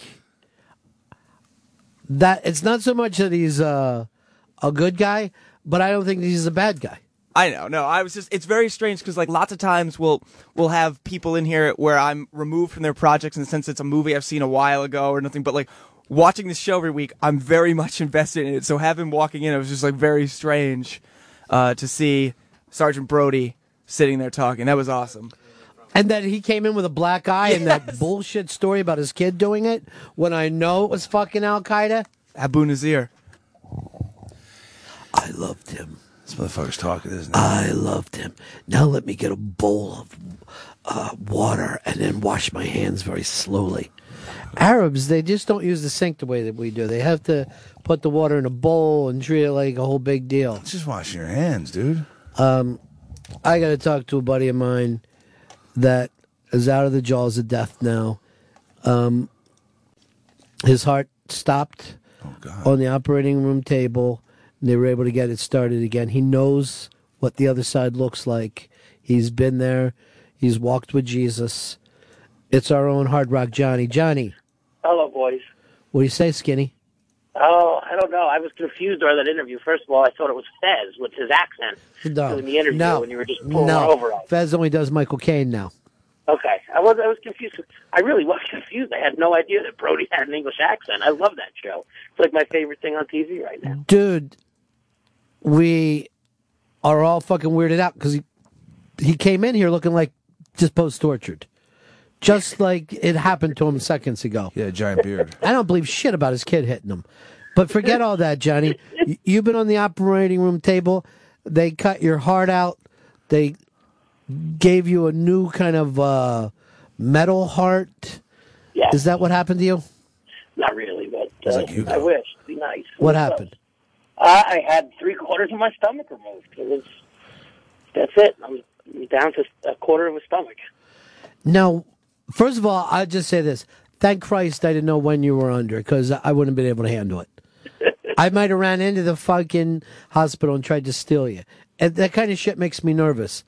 And they cut your stomach out. Yeah, Monday. It was Monday morning. Went in at like eight o'clock. Wheeled me in. The last thing I remember is them saying, "Okay, we're going to give you a little oxygen now." And they just, I saw the mask coming down, and I guess they already gave me something. And I woke up like three hours later in the recovery room, and the nurse was like, "Would you like some morphine?" And I was like, "Sure." Why, Why didn't you ask me that two days ago? I wanted, wanted, wanted it.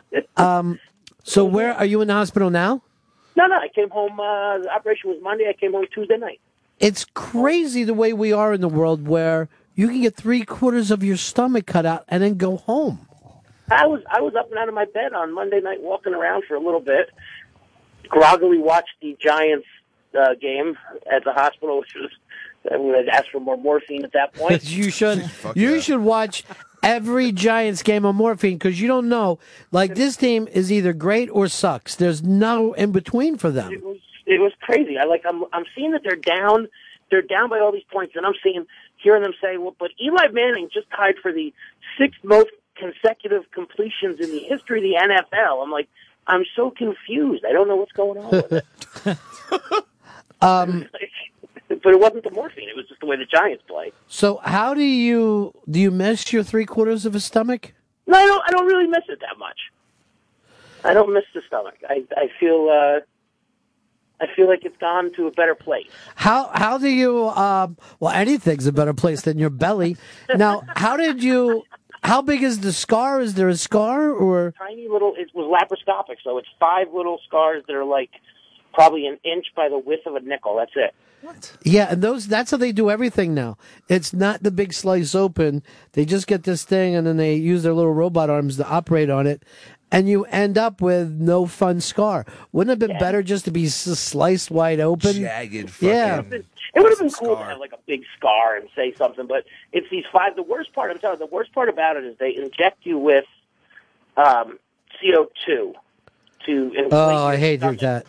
They they inflate you so you they can actually have a dome to work in, so that it moves the skin away from the organs. And that's the worst pain. It's just, just like this tremendous gas pain for like two days. It's gas pain that you can't burp or fart out. It's No, it's, it's not in your regular canals. They they put the gas in places that you don't normally get gas. That's fucked. So you have no real way of removing it. No, it's it's like pushing up on your diaphragm and just kind of I'm never getting surgery. Yes, you are soon. Never. I I'm don't gonna care what's wrong with me. I'm not getting surgery. You're getting another three quarters of a stomach put in you. I'm, I just bought it used. Let's load up. Super stomach. I saved mine. I saved it for you. We found a donor. Um, Michael Caine is there. yeah, kind of in his own No, way. it's just the morphine. Um, I wish I was still on morphine. Johnny, when uh, so you haven't have you eaten yet?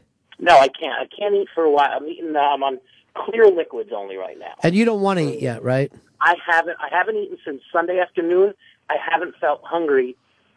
I, I haven't like. I have no desire to eat. There's no hunger. There's no like. Your head's hungry a little bit, and there's a lot of emotional part of it. But the head's hungry, but the stomach's like do do do do, just hanging out. I know. I recommend that you take up smoking just to do something Why during not? that time that you would normally be snacking. I got to figure out something. I'm not sure what I'm going to do yet. Play an instrument. Maybe I'll start playing. I mean, at the time that you used to spend equ- uh, eating, you could probably do calculus.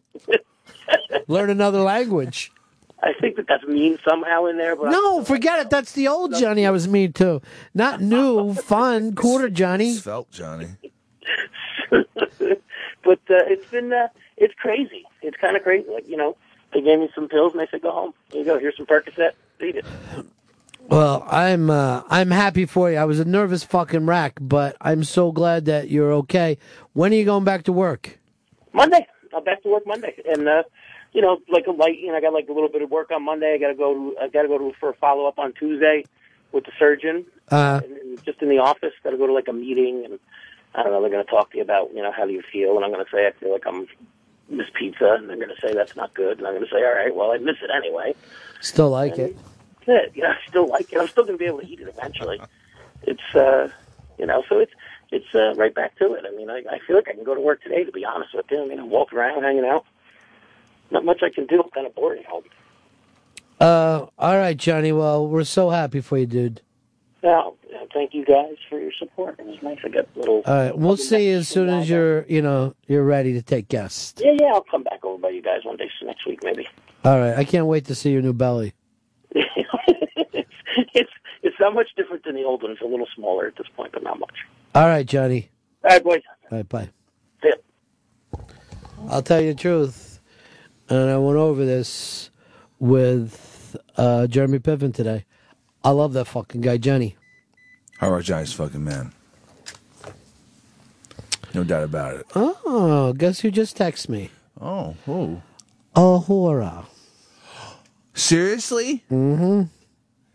Is it about that role that you're going to be like her assistant? Don't worry or- about what it's about. I'm the just- fact is that I happen to be friends with Nichelle. It's very exciting. Nichelle. She's a good singer. Oh, that was the weirdest thing ever. When she just started fucking doing the weird dolphin noises. Oh yeah, she loved it though. She doesn't text you at all? No, I never get any text from the show. The weird thing is you're a big Star Trek fan. Oh yeah, love Star Trek. I'd love to get some text. Me too. My favorite character is probably pointy ear guys. Those are Vulcans. Huh? It's like Spock. It's a Vulcan. A fucking what? Vulcan. What's a Spock? Spock is the science officer on the Star Trek Enterprise. What's his first name? It's just it's just Spock. I found out what it is. What, what really? There's a first name? Yeah, Nichelle told me. What is it? Jeff. What? Jeff Spock. It doesn't sound very alien. With a G or a J? He's half human. And the human part of him is just Jeff. Not even uh, Jeffrey. Uh, you know, uh, Shatner is doing that thing again where he's fighting with Carrie Fisher, if you care. I guess we could play that for a minute or so at some point in the Interrobang. Oh man, he is fucking. I just don't like the fact that he thinks he's being crazy. He's real. With combined with that uh, talk show he has, where that crazy ass couch, that just makes him like s- be uncomfortably close to everyone. I don't know what Shatner's doing. Here's the audio. This Shatner's nuts. Carrie Fisher. Skinny little Carrie Fisher. What is she, 39? I'm a lot older than that. Wait till you're my age, Carrie Fisher. See how much weight you gain. This isn't weight, this is muscle. Look at that. That's a muscle. What do you got? Skinny little pipe. I can't even watch it. Seriously, I just I can't. I can't stand. It's like to me, it's like if Craze goes, "Hey, I'm going to come in and act like I'm nuts." Just come in and be yourself. I You love know? crazy to react to Shatner. I would rather do, and rather than saying, "Hey, I want you to come in and act nutty tomorrow," I'd rather do a thing where I say, uh, "Fez, you're now the Michael Caine guy. Just act like you're Michael Caine, and let it go from there." And as you see him embracing it, you know, and really trying to do it, Hey, blow it that's up. fucking funnier to me. Um, here's uh, Matt. Matt in Jersey. You're on Ron and Fez. Hey, Ronnie. Uh, I'm a Marine combat veteran of Operation Iraqi Freedom. Well, I got three radio shows, so everybody's doing okay for themselves. Well, yeah. Well, I just I I wanted to say thank you because you're constantly showing your support and uh, empathy for soldiers uh, all the way back to the Vietnam time to, to now, and uh, we always appreciate it, and I appreciate what you do, bro. So thank you. Well, it's very interesting because a lot of people will get, you know, when you do anything like that that comes up as political, but it it always frustrates me when everyone acts like support the troops, support the troops, and then they just drop these guys back off into places where it doesn't show that the country even understands or gives a shit, even slightly. And I just feel like the guys that go over there for these things, whether you believe in the war or not, as a taxpayer, we all have a certain responsibility. It's weird where people decide to show patriotism and where they don't decide to show patriotism. I'm not a big flag waver. I think that's the easiest. They'll choose the easiest way to show patriotism, like put it on a pin. See, I, I, I the flag. To me, that stuff doesn't mean anything. Now, there's a thing out right now. There's video up about the cops that ripped the flag down, and there's some people that are furious about it. I've never been tied into that kind of thing. You know what I mean? Like, I don't get overly upset of how a flag is treated. I think it's the ideas behind the flag that much more important. People fucking lose their shit. All right, do we have that uh, flag video up? Where is it on the IB Wire, or it's not up yet? All right, we're gonna have it up in uh, in a little bit. But uh, for me, it never seems like that's the. Well, I will. No, I'll tell you a thing that always bothers me more. I think I hate it more like when foreigners get mad at us and burn our flag. But that might be back to the Chai Sun Valley game where that the night before in the bonfire, you would throw their uniform dummy into your bonfire. Hell yeah. Fuck yeah, get all fucked up. So I don't mind so much when Americans. There's some people. If there's a tattered flag outside someplace, right? They'll stop their fucking car, go up to the house, and start to fuck with people. Like, what the hell are you doing with that thing? Yeah, that's not the way to treat a flag. Um, I'd much rather be about the, the ideas of America and what the hell we're supposed to be standing for. But I get it. You know, I guess the flag is a symbol. All right, here it is, and see whether this bothers you or not.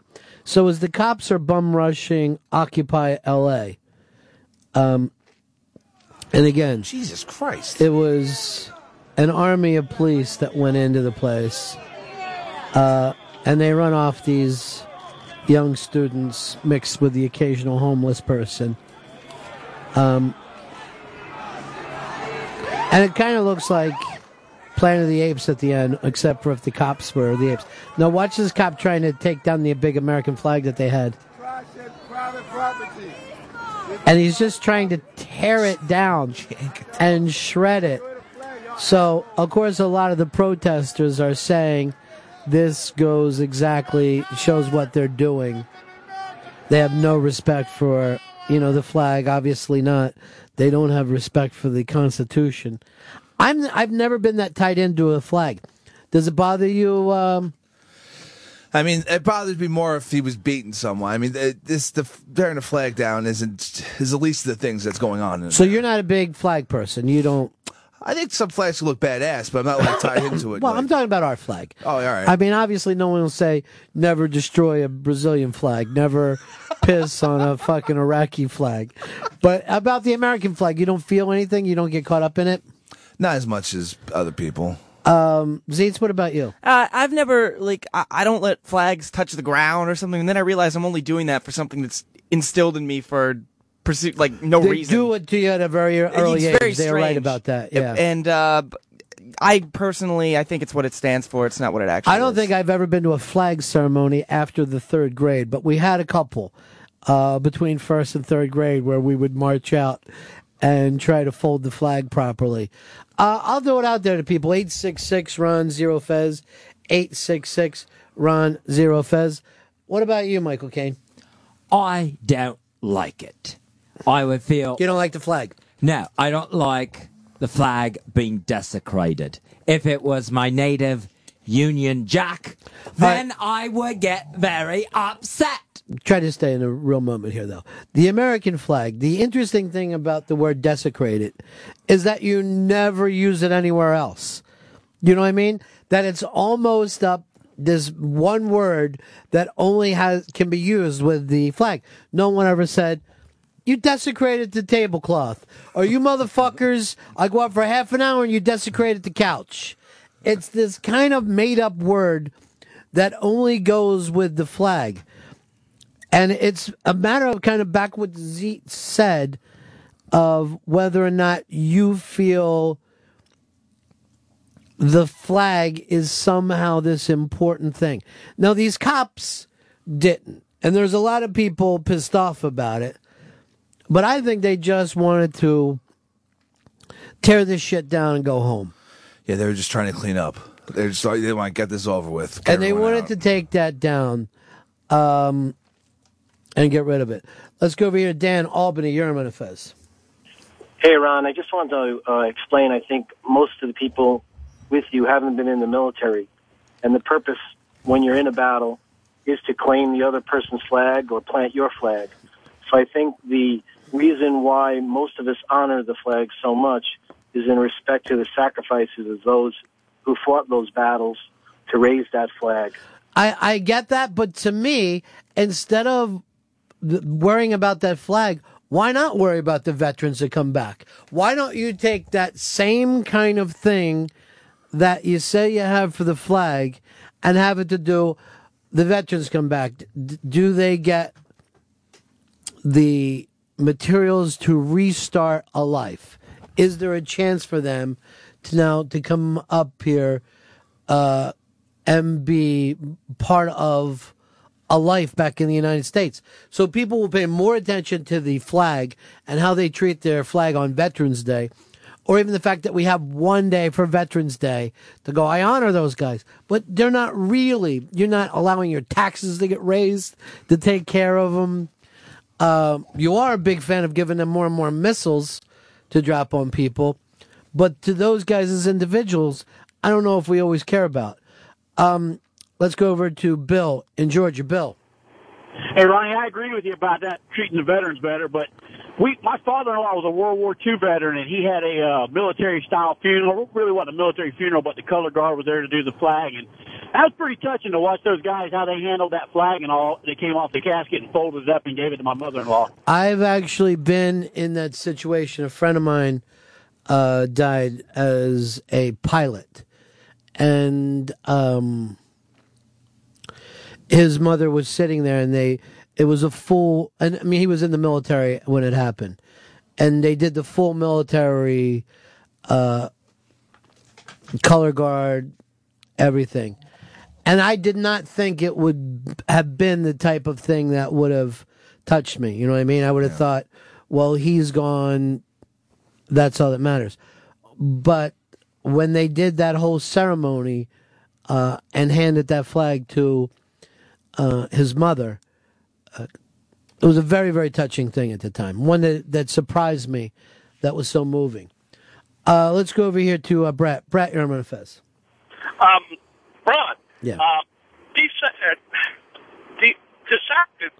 I'm sorry. Desecrate is the word that you're looking for. Desecrate. Thank you. To desecrate something means to be sacralized. It's something that's held sacred not held sacred. It's All right, can I tell you something? My father had an album collection that I desecrated. That he was crazy about it, and I was just spinning shit around. I'd move the needle. I'm not gonna lie to you. I Oh, can't no. sit through a whole fucking thing. I'm moving the needle. Don't scratch, don't scratch it, man. I was the original fucking DJ that was scratching at a very early age. Remix. Yeah. Grandmaster Bennington. Uh, I'd prefer Ron. I think that's the same thing as Grandmaster. Um, let's go over to um, Mike. Mike in Atlanta. You're on Manifest.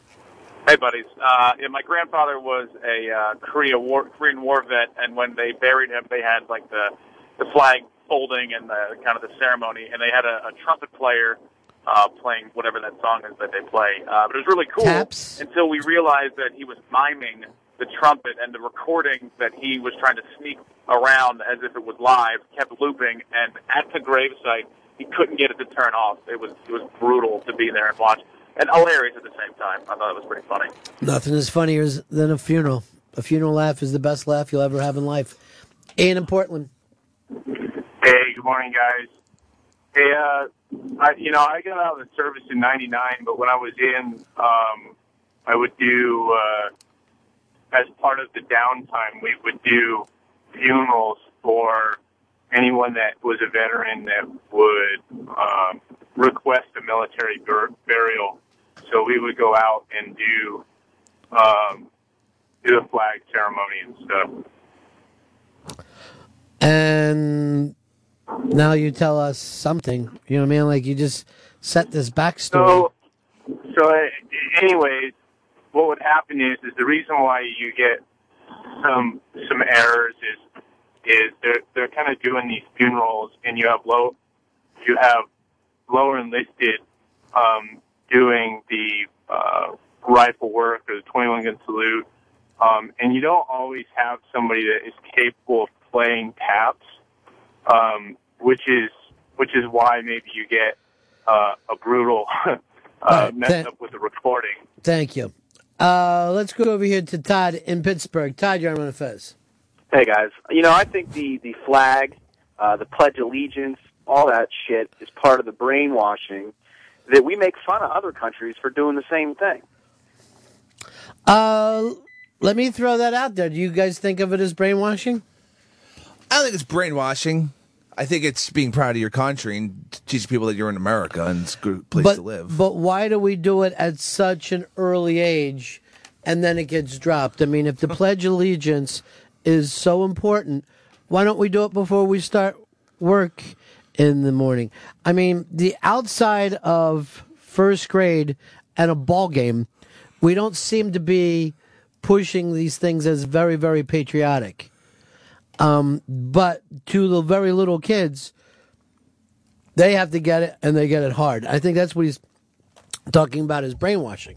Of course, it is important for any society to teach their young this is who we are. That's why the society carries on like that. But you don't ever say to little kids, so what do you guys think? Uh, you like it? Do you want to make any changes? you go just the opposite with little kids, no matter what you belong to. Just fucking driving into them. Uh, mafia parents will say to the kids, we don't talk to the cops. And you'll tell them that at a very early age. Good. It's good advice. They won't say talk to some cops. Some cops are nice. No. The mafia parents will say don't talk to cops. When you're in first grade, uh, about that age, you start committing yourself to your country, the greatest country in the world, and your religion, the only true religion. They will never tell you in your religious studies, anyone. There are a lot of different ways to go with this. There's Buddhism. A lot of things that you can be. It all ends up the same place. Um, so yeah, I am. I guess um, that it's all about the same thing. But Um, it's to get them in line for everything, right? Not just country. Brian, you're on the Ron and Fez show. Hey, I want I want to get in on this, if you don't mind. Me being a military member itself, they they don't brainwash me into anything. I chose. Well, first of all, Brian, you're beyond the age that we're talking about. But if it wasn't brainwashing, why do you have boot camp? Okay, well let me back let me backtrack then. As a child, uh, it wasn't brainwashed to me either. They pretty much said, you know, this is the Pledge of Allegiance. There was a few people that wouldn't say the pledge, and we didn't knock them for it. It was like that was their choice. That's their, that's your Well, first of all, when I was younger, you had to say the pledge, and now I know they're not. But those kids are, yeah. Like if you're a Muslim kid or something, or I think like Mormon, you can't say the pledge. But those kids are seen as pretty rebellious uh, as a very young age. Um, would it? So you, uh, the flag means this stuff. How did you feel about what the cops did? Um, I felt they were doing a job. Um, we're talking about Occupy, uh, the the Occupy kids, right? Uh, no, we're talking about the, the fact that the cops tore the flag down, shredding it, rather than do the full flag ceremony. Um, depending on the circumstances, with the the fact that they're the cops, I mean, they should have known that this is going to be blown up anyway because everyone's going to see it. But it depending on the circumstance, I would understand. You know what I'm saying? Like, depend on the circumstance. Sometimes, if you're in a hurry, you can shred the flag. All right, I appreciate it, buddy. Take care, Brian. Here's Bob in Florida. You're on Fez. Hey, Ronnie, Ronnie Three Shows. Good to talk to you. Look, it starts with Boy Scouts. Mm-hmm. You know, you, you're literally dragged to the Boy Scouts. I did Boy Scouts. I did Civil Air Patrol, and then JROTC. You know, in our high school, Uh, I'm listening to you. I think we lost you.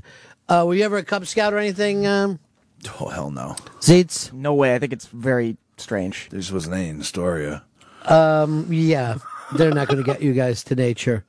I would always like it with, and it's in the very early ages when you have Cub Scouts or Boy Scouts, but some kids would wear their dress blues into school every once in a while if they had a big meeting that night as a way of saying this is an official day for all of us.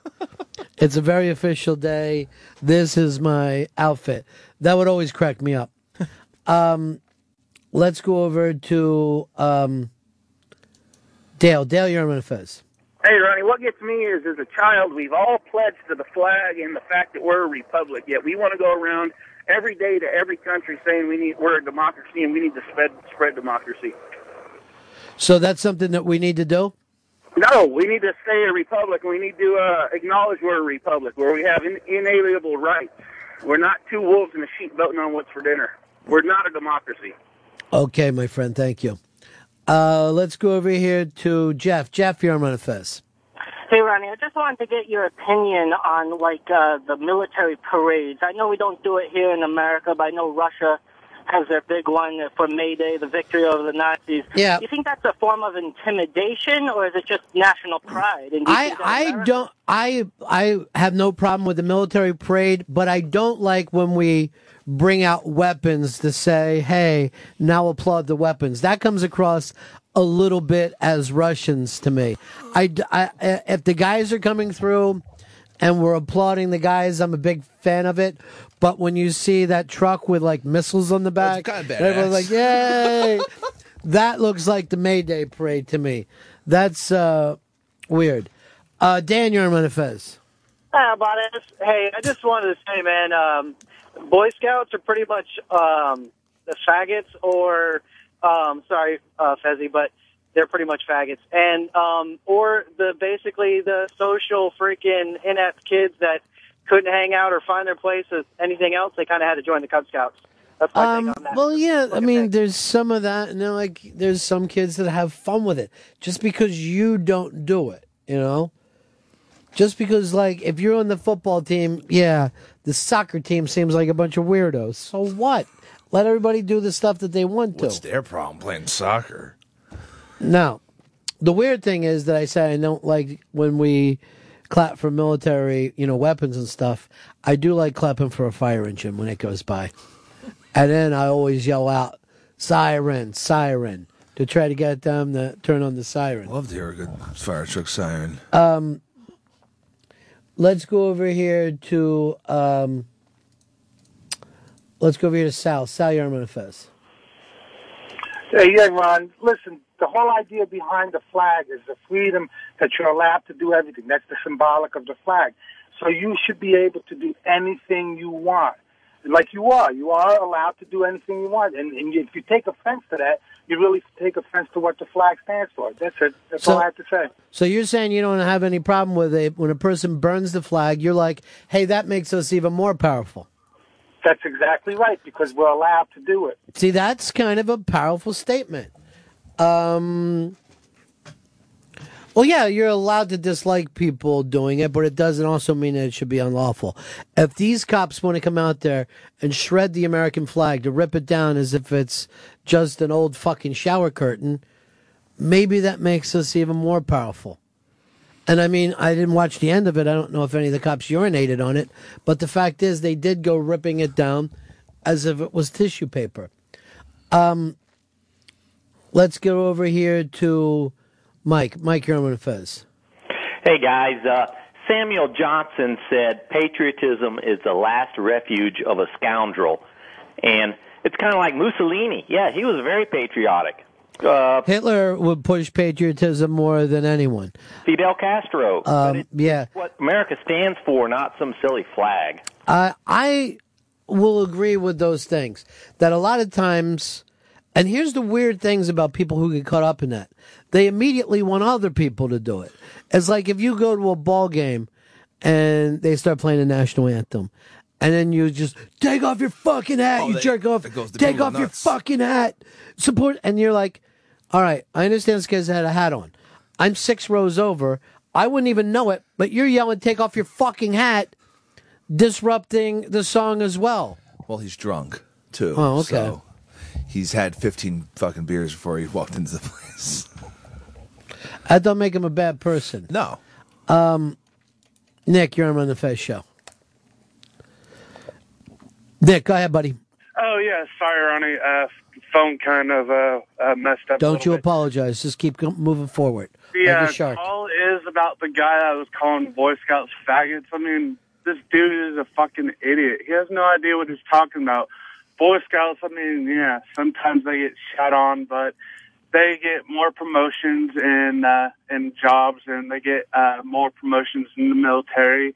And uh, the guy that just called about that is a Mm-hmm. It is true because I think Scott and Mel are both Boy Scouts, and that's how they were able to move to the top of the Sirius XM heap. What? Uh, yeah, it's through their I'm an- troop stuff, through a lot of the I'm an badges that they have. myself. Tied knots. Yeah, they're tying knots, and they're also able to bake. Don't think that it's sissy, because someday you're going to want to do it for yourself, and these guys will be eating food and you won't.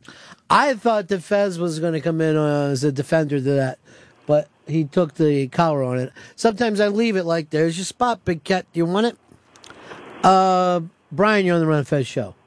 Hey, Ronnie B. Uh, father of two, both are in the Cub Scouts, and um, they they're both really great kids. They do a lot for their community, um, and and honestly, it, it, Cub Scouts teach a lot uh, at an age about responsibility and about uh, uh, caring for those around you.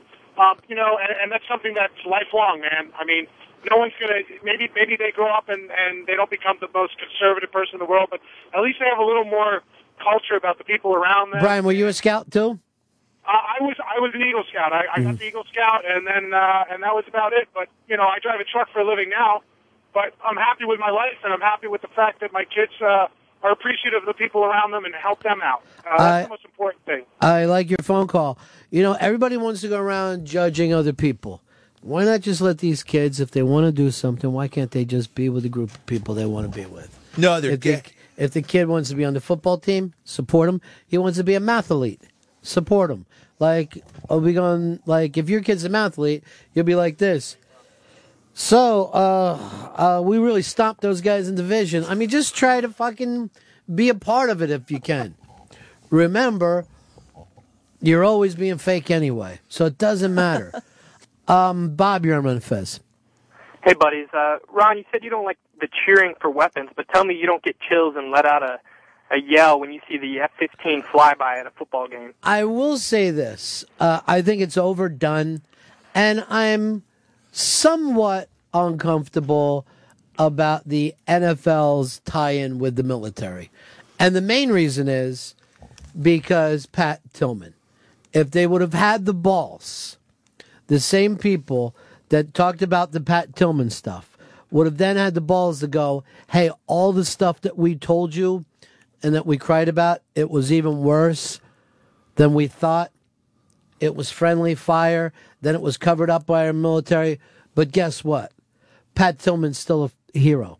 And this country is still terrific because we're able to give you the truth and you're able to sift through it. That would have meant the world to me. But when I see that cover up going down and the fact that the NFL was part of it, and the Tillman family knows it, the Tillman family are the ones that brought that to our attention. Um, it's embarrassing.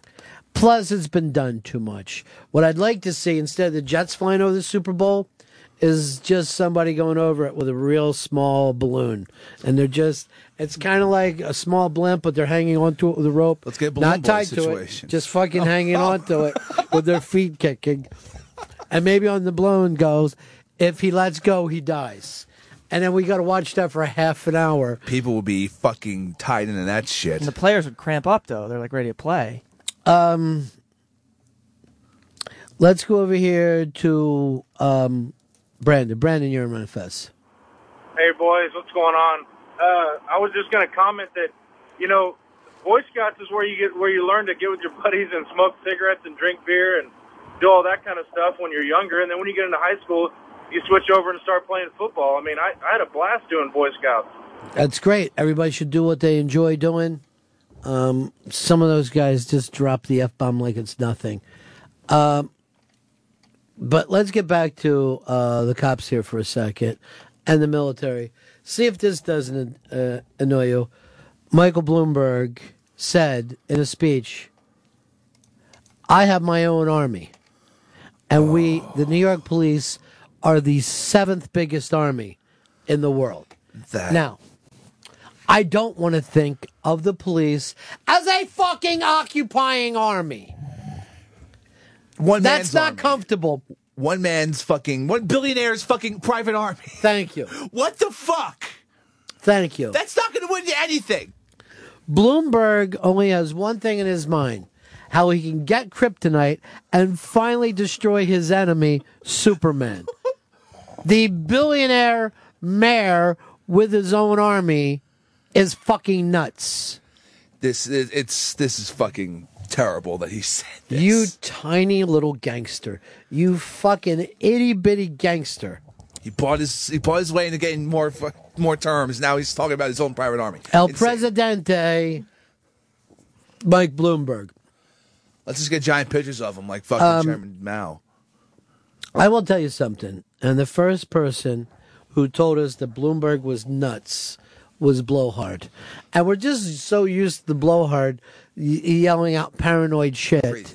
Yeah, that we're just like he's just a guy, blowhard. I know he's Jewish, so you're mad at him, but this thing where he finally said, "I have my own army," not even the city of New York, and this I, I want you to understand this, Bloomberg. We don't want an army. We'd rather have a police force protecting and serving. And then brags Not- about how big it is. Yeah. Seventh largest in the world. Jesus. So I guess he's not considering New York as part of the United States. So that's one. China's got to be up there. The Koreas, Yeah. Britain. I mean, Russia. seriously, are we now saying we have a bigger army than Argentina? I think so. Than Bolivia? Take it's literally a Napoleon complex. Uh, here's Jimmy in Staten Island. Hey, boys. Um, I got three points I'd like to touch on. Number one, the, the Pledge of Allegiance in school when you're a kid is to give you a foundation, a basis to establish pride. Okay, that's number one. Number two, with the uh, with, with the guy who said that the, the taps at the funeral was recorded in loop, that's bullshit. The military takes that very seriously because they. Jimmy, the guy was there. People fuck up. My uncle had a military honor uh, funeral. Okay, and the guy really played the trumpet, and he was off in the distance. Uh, uh, yeah, I have seen. I've been to. I was at a military funeral, and everything was done beautifully. I already told the story, but it doesn't mean every single one of them is. This guy was at a thing where they faked it. There's a lot I'm of- not going to call him a liar for that. A lot of trumpet syncing going on out there. I'd just rather see a guy go out there with his own fucking mouth. Oh my god. We can only get a kazoo today. Uh,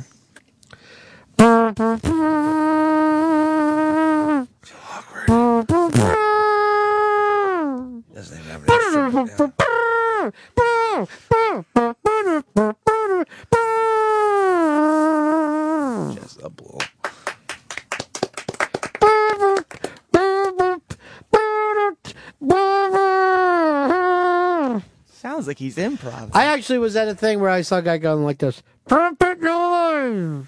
Trumpet noise! Ah, trumpet sounds! Well, he's not really playing the trumpet. My dad was like, shut up, let's just get this over with. I want to go home and put on better shoes. You ever do that? Like your parents just freak out on you? Like, why do I got to wear hard shoes? It's your grandmother's funeral! Oh, as a child. And I can't go with sneakers and mourn. No! They hurt though. Jesus. Because you used to say that awful thing, like, you know, why do we got. Because my mom died! It's my mother! It's to you, it's just a grandma! Yeah. This woman raised me! Yeah. and I can't wear sneakers? No! What's she really Who are you? to do with me? Who are you? Your kid? You're a disappointment. You're the dumbest three year old I've ever seen. All my friends' three year olds are great. Hurts. The Michael Caine was supposed to be for one break. You've kept it going on an entire show. I should change the pad data. It's nuts.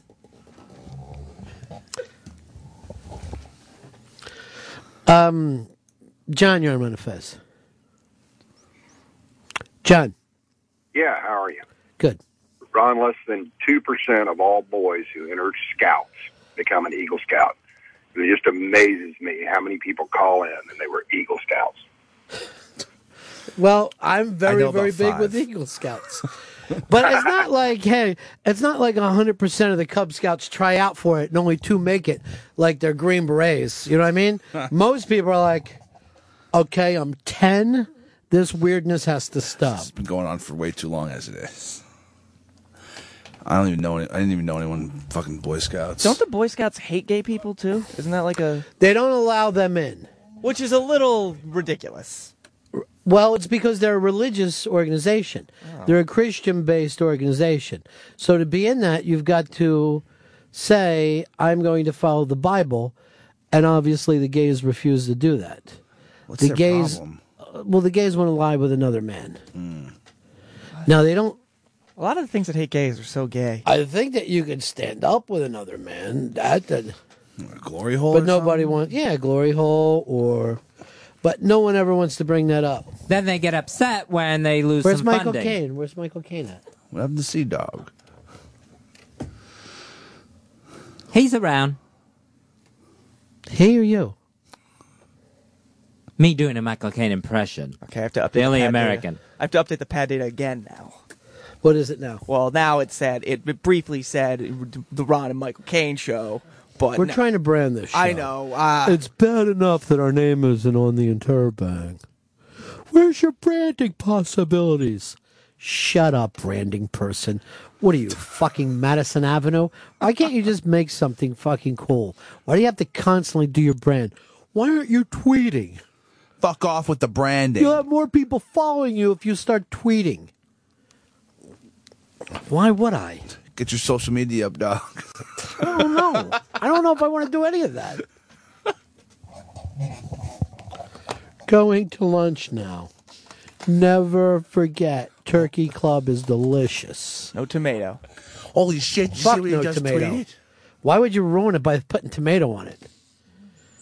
Tomato is like the devil's balls. Oh, I'm gonna tweet that Hot. right now. Tweet it. Okay, at Mark Zito on Twitter. I'm gonna put tomato is like the devil's balls. And I and that was but at Mark Zito. You love licking balls I don't want everyone to do that. and fingering your own ass. Yeah, don't do that. same that. time. You're just looking. At Mark Zito can't handle. Do you it. think Zito's gay? Sometimes I get a little weirded out. I would say this. If I thought anyone would own this show was actually gay, it would be Zito first. Yeah, but the thing is, I always say like if I were gay, like I'd be so gay, like I'd be like Yeah. the out gay guy. Like, Right. like, kinda No, acting no, that no, right now. no, no, no, no. So like, like I, I would have no problems being like, yeah, I'm gay, but I'm not gay. I don't care. I will say this. Zeitz was so good at that fucking meeting yesterday. I don't care if he is gay. Wow, that's saying a lot. Oh, thank you. If a gay person is efficient and can get their work done, I would actually accept. Blow as many dudes as you want. You Yeah. get the work done right there. Go suck some. you, you did a good job. There. Go suck a cock. Come on, take a load off. What do you say, boys? Off for some cock now? Shopping and cock. I don't know. Is that what you do? You guys going out for a smoke? Why? Shine your arm on a fez. Hey, Ronnie. I, I understand what you were saying earlier, but with the Boy Scouts, you actually don't have to follow the Bible. It's uh, it, they they accept all religions, and there are multiple religious awards for the different. They forced some kids into other religions. They made a couple of kids become Buddhists when they didn't want to.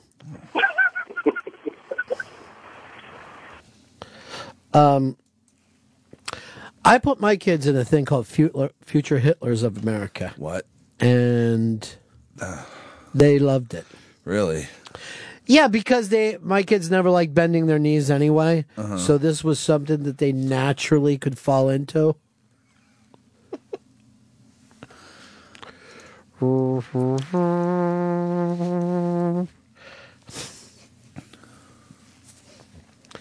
um, here's uh, Jake. You're on the fez. Hello. Hey, Jake. Oh, hey, what's up, y'all? Um, I'm an Eagle Scout. I'm also active in the military, and I was, I was, with, with everything that y'all were saying, um, I actually got my first blowjob when I was a counselor at uh, Boy Scout summer camp. And let me explain this real quick.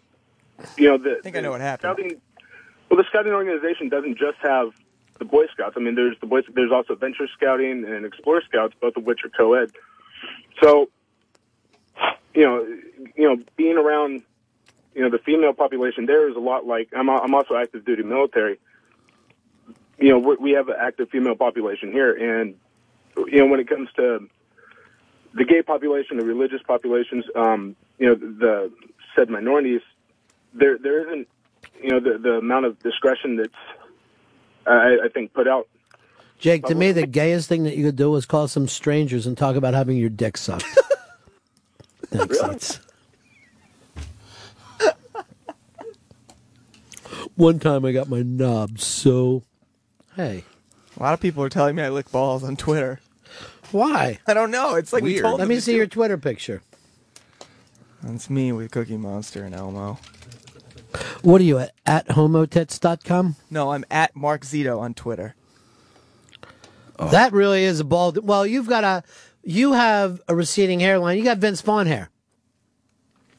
Well, also, I, I wear the, the hat all the time, which is pushing it back as far This as is possible. really funny. So yesterday, I mean, he looks like seriously. It looked like wake your kid up and take him to work day. He looked like a little kid just waking up. I go, could you at least take the hat off before we go to this meeting? And he takes it off, and it looks like he had taken a mixer and just run it through his hair. It looks fucking nuts when he takes that goddamn thing off, which is rare. Mm. So you quoted me on the tomato is like liking balls. Yes, that was your. Why didn't you ever put that at Ronnie B quotes? My mistake. I will. I will get that to them right now. Let me see. Take the hat off for a second. I want to see. You got a Vince Vaughn like peak going there. Like pull it back like Jack. You'll be able to get out of it for a while because as it recedes, you just keep, you know, putting it up higher. All right. There you go. You got a Do plan. you of look like action. Gary Shteyngart? It look. It'll be money. People still doing that money bit? I think so. I like to say that's so media if something's cool. That's so Raven. Look at the three Muppets. I have the second biggest nose in that. I have the first biggest nose in that photo. I guess the Cookie Monster can't smell. I want to put a Gary Shteyngart picture up next to Mark Zitos. And who's uh who's going bald first? Oh no. Why?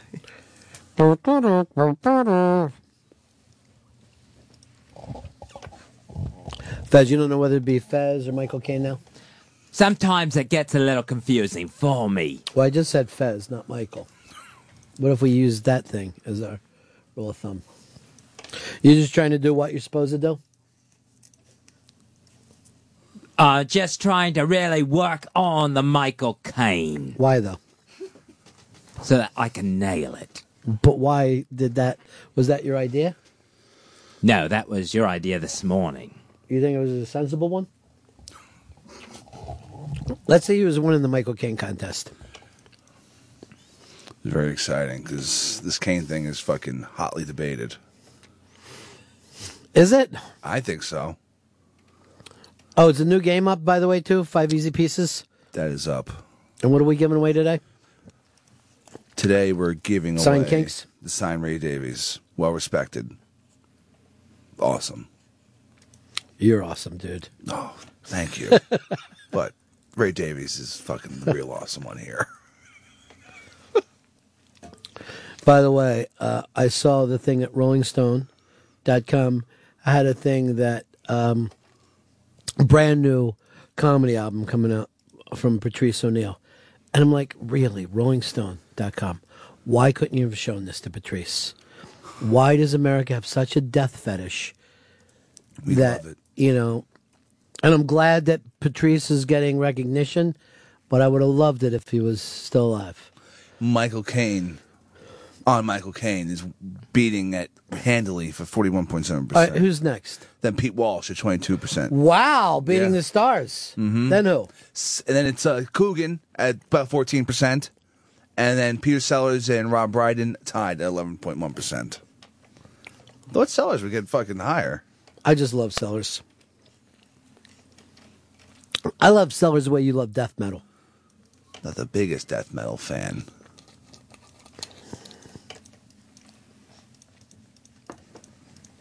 Who's your favorite death metal band? Um, Slayer,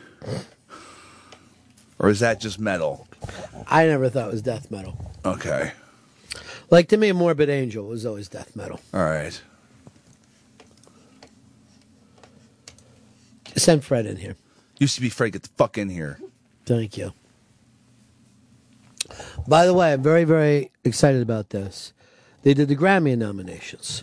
60% of the Grammy nominated people for comedy album have been on Unmasked. Fuck yeah. Uh, Louis C.K., Weird Al, Patton Oswalt. Um, the people who didn't do unmasked, uh, Lonely Island, Kathy, Kathy Griffin. Fred. Yes. You know you've been my favorite intern I've ever had. Thank you. I gotta let you go. What happened? We gotta end it. Why? I'm getting reports that instead of doing your work, you're drawing hands during the show. That's not And true. Oh man. I got the report in. Are you telling me the report's a lie? No. If I go into that room, I'm not going to find any freshly drawn hands. No. Of course. That will there be freshly drawn hands in there? Why are you looking around when I'm no talking hands to you? There's no hands in that room. Where room. the fuck are the hands, Fred? There's no hands. There aren't any hands in this room, Ron. Look- I think he's holding. Look, you got to understand. We do a good cop, bad cop thing. All right, we're like those kind of partners where there's a good cop and a bad cop. I'm the good cop, so I want you to know that you're safe here. I'm gonna cut your fucking head off if you don't give me these whoa, Hold fucking on, hands. I want you to meet bad cop. All right. Now I'm trying to save you from him. I know, and you I c- want you to just admit the truth before he kills you. I am going to break your fingers so you can't draw any more fucking hands if you don't where fucking start where talking. are the pictures of hands that you've? Um, where are they? I I have them here. All right, so you lied. No, I see. didn't lie. They weren't in that room. They're Let me right here just with see. What the fuck? All right, over and over you're drawing hands. Do you know the difference between hands and claws? Look at that. That's something that should be coming out of a scary fucking tree. Well, that that's not a fucking hand. That one's supposed to be like a mangled hand. You know, it's kind of like. It was supposed to be. It's supposed to look scary. Well, I was trying to scare everyone. Alan, Missouri, you're on Run Fez. Got a spy report. Thank Christ. Hey, uh, Spy report. Spy report. Spy report. Patrice Spy, O'Neal's spy, album. spy, rep- spy report. Okay. Number one. Spy, re- spy report. Spy report. Go ahead, say it, Alan. Okay. Yeah, that's enough. Hey, uh, Patrice O'Neal's album, pre-order album, is number one on iTunes. Unbelievable. Wow. Thank you, America. I ordered it myself and uh, encourage everybody else to. The family sure can use the money. And thank, I, I want to go and shout out to Chuck, who turned me on this show about five years ago. Okay. Thanks, Chuck. Nothing extra. All right. Bye-bye. Thanks for the big turn on, Chuck. Wouldn't have had that call without Chuck.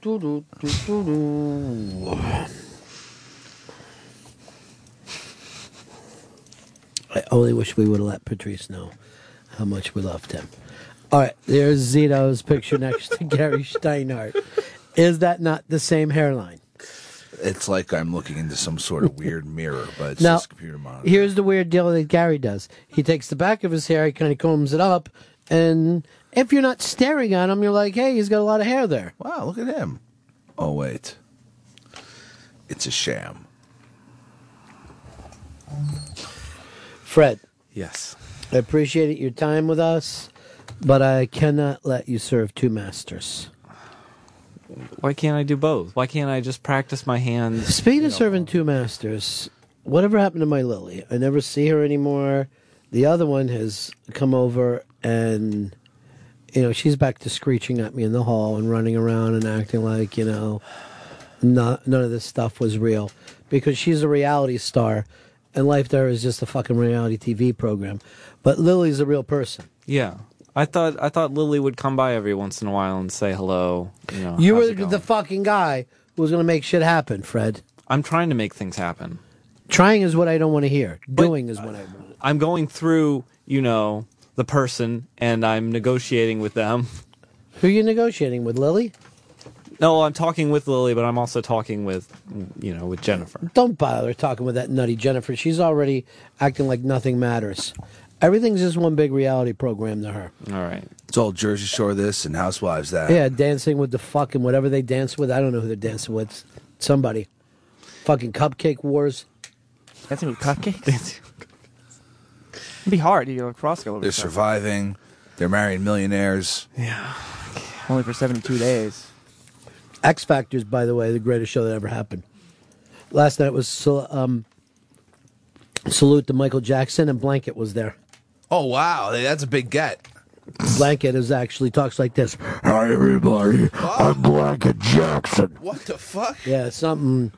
It's like part Michael Jackson sperm and some kind of part scary ghost monster. I think it's all Ghost Monster if it's fucking sound like that. Well, it's part Michael Jackson, the king of pop. He sweated into a cup and then they mixed it with a man's sperm. And then they put it into a goat. Oh. And his daughter is adorable. His daughter's got beautiful eyes. It's a good looking family. I think her name is Thriller. Those kids don't look like him at all. Your kids don't look like you, Fred. Yeah. Your hands don't look like hands. You, want to Oh. fucking talk or you want fucking bad cop up your ass? Because I will fucking kill you. I don't want- on the fucking. I don't air. want him to kill and I me. will go I- to prison, and it'll be great. I need Did you you- get a call yet from UCB? Well, it has been 11 days since the final graduation show, and they contact you 10 days after, within 10 days. You didn't make it. Well, here's the thing I go home, I check my email, nothing. And I'm just defeated at the I'm end gonna of the day. fucking go down there and have a talk with them, and I'm gonna pull you by your wrist. So I embarrass you like my child belongs in here. my child is better improver than anybody. Fred, is it 10 business days, though? Because there was a lot of holiday days happening That's there. true. But here's the thing at the end of the day, I get an email from the school saying that I've been accepted into 301, and I will be moving on. Oh my God, they're gonna take your three hundred fifty dollars. It is Lucky true. you. Break out that checkbook. I am so lucky that I will be paying them $350 to take the 300 level course at the Upright Citizens Brigade. How many Theater. courses are all together? I think there's five or six. You are going to go through all f- six, and then look at me, and I honestly mean this. You're going to get a TV sitcom. Wow. You'll get some mo- movie work, small parts, and but people will be like, "No, I really know him more as his TV character." That would be great. I'd love to be somebody that people kind of recognize. No, you "Wait, will be, and then you will be at comic book conventions. Wow. But with your own comic book based on your TV character. Okay, This is crazy. it's going to fucking happen for you, dude. There's like so many things that I could do. I don't even know if I want. to, I don't want to do just one of them. I want to do all. All right, let's go through all the things you want to do in your life. I want to do the comics. It's just like drawing, just like regular comics, ones that don't move. But I also like doing animation, and then I also like doing improv. I like doing, you know, stand up. How about you have the first improv cartoon where the fucking cartoon is going, What do you want me to do? Give me a character, give me a fucking play. I'll blow people's fucking minds. All right? Yeah. It's gonna be really difficult. We're gonna have to work on the technology, but Well, you got iPads. Just do it on an iPad. That's all, All you really need. done. In the future, fucking iPads are going to be born into your chest, so don't even worry about it. Holy shit. Put that down. It's fucking expensive. What do you want your cartoon to be about? Um, right now, my cartoon is just about kind of anything I think about. It doesn't have like a specific plot Mhm. yet, but eventually, I'd like to do one that does have like a specific, you know, like characters that develop and and um, you know storylines. But I, you know, I don't know exactly what genre. I'm just kind of like fleshing it out now, just throwing everything against the wall and seeing what I like, and then maybe taking no, something. just take your time. Don't, don't throw anything against the wall. If anything, put it up there nice. Well, throw it against the wall if I get very frustrated. Like sometimes when No. you're drawing, like with hands. I got an idea for you. It's an idea for a cartoon. I'm going to give Okay. it to you. Uh, you ever see a TV show called The Honeymooners? Yes. You kind of base it on them, but you put it in prehistoric times. Okay. So it's the same kind of attitude, except for they're like cavemen. They drive around with cars made out of rock, and that they've got to just really push their feet with it. Okay. Or like instead of having a dishwasher, there's a small woolly mammoth down there who washes dishes. Okay. Sounds like a really good idea. It's a fucking great idea. Um, uh, you could call it, name it after yourself. Call him Fred. Wow. Sounds kind of familiar, actually. Where's the picture you have for Winter Wonderland? Have you dra- drawn that yet? No, I haven't. I what the fuck? Fez is inventing some new game shows for the Interbank too. Oh man, He left here yesterday, telling us he'd have one. What do you got? And I'm talking to Fez now, and not Michael Caine. This is one I like to call Who's on Bottom. Okay. And it features the, it's about the new movie coming out, New Year's Eve, mm-hmm. which is just loaded with stars. And so I give you four of the stars out of all the big names. Tell me who should be on the bottom billing of those four stars. Well, how do the listeners win this? What's that? the Interbank. No, this How's winner's Won- winner winner's Wonderland? oh, this was just more of a discussion thing than a. Well, let's get back to the Interbank. Oh, okay. I don't have anything. That fell apart the way we wanted it to happen. Hmm. I say on bottom is the, the person with the less experience and less name recognition. That's how I would do it. Like I would put the biggest star first, then the next biggest mm. star, then finally the next biggest star, and then finally that supporting star. Some of them are fairly even.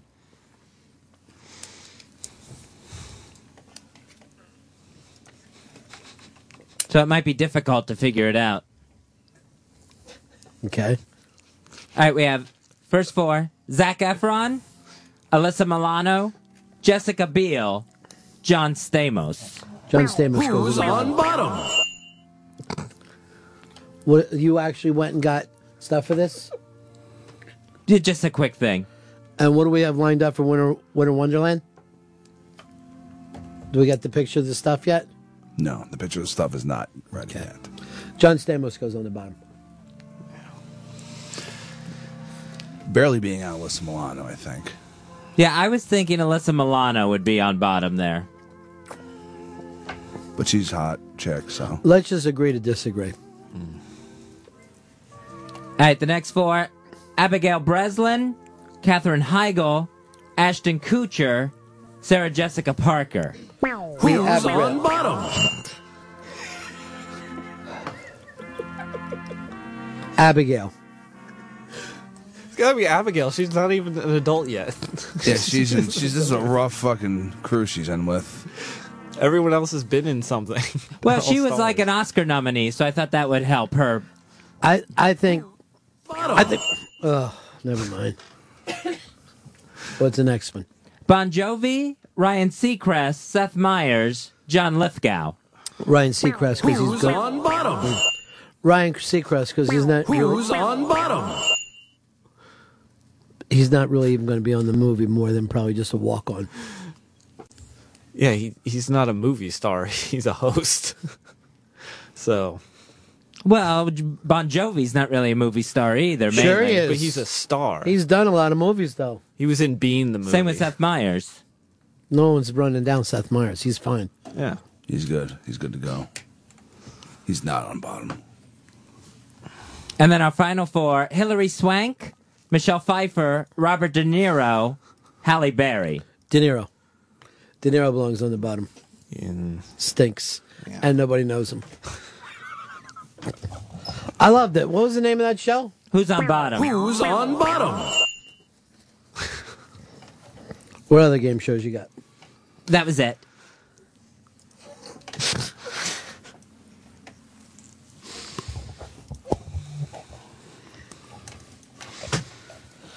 okay. I liked it. We can figure out who's on the bottom all the time. It's John Stamos. Who do you think is on the bottom here? Oh. Gonna go But with this was a movie. me. Cheeto's on the bottom. I'm definitely on the bottom. I'd be who's walking out the door.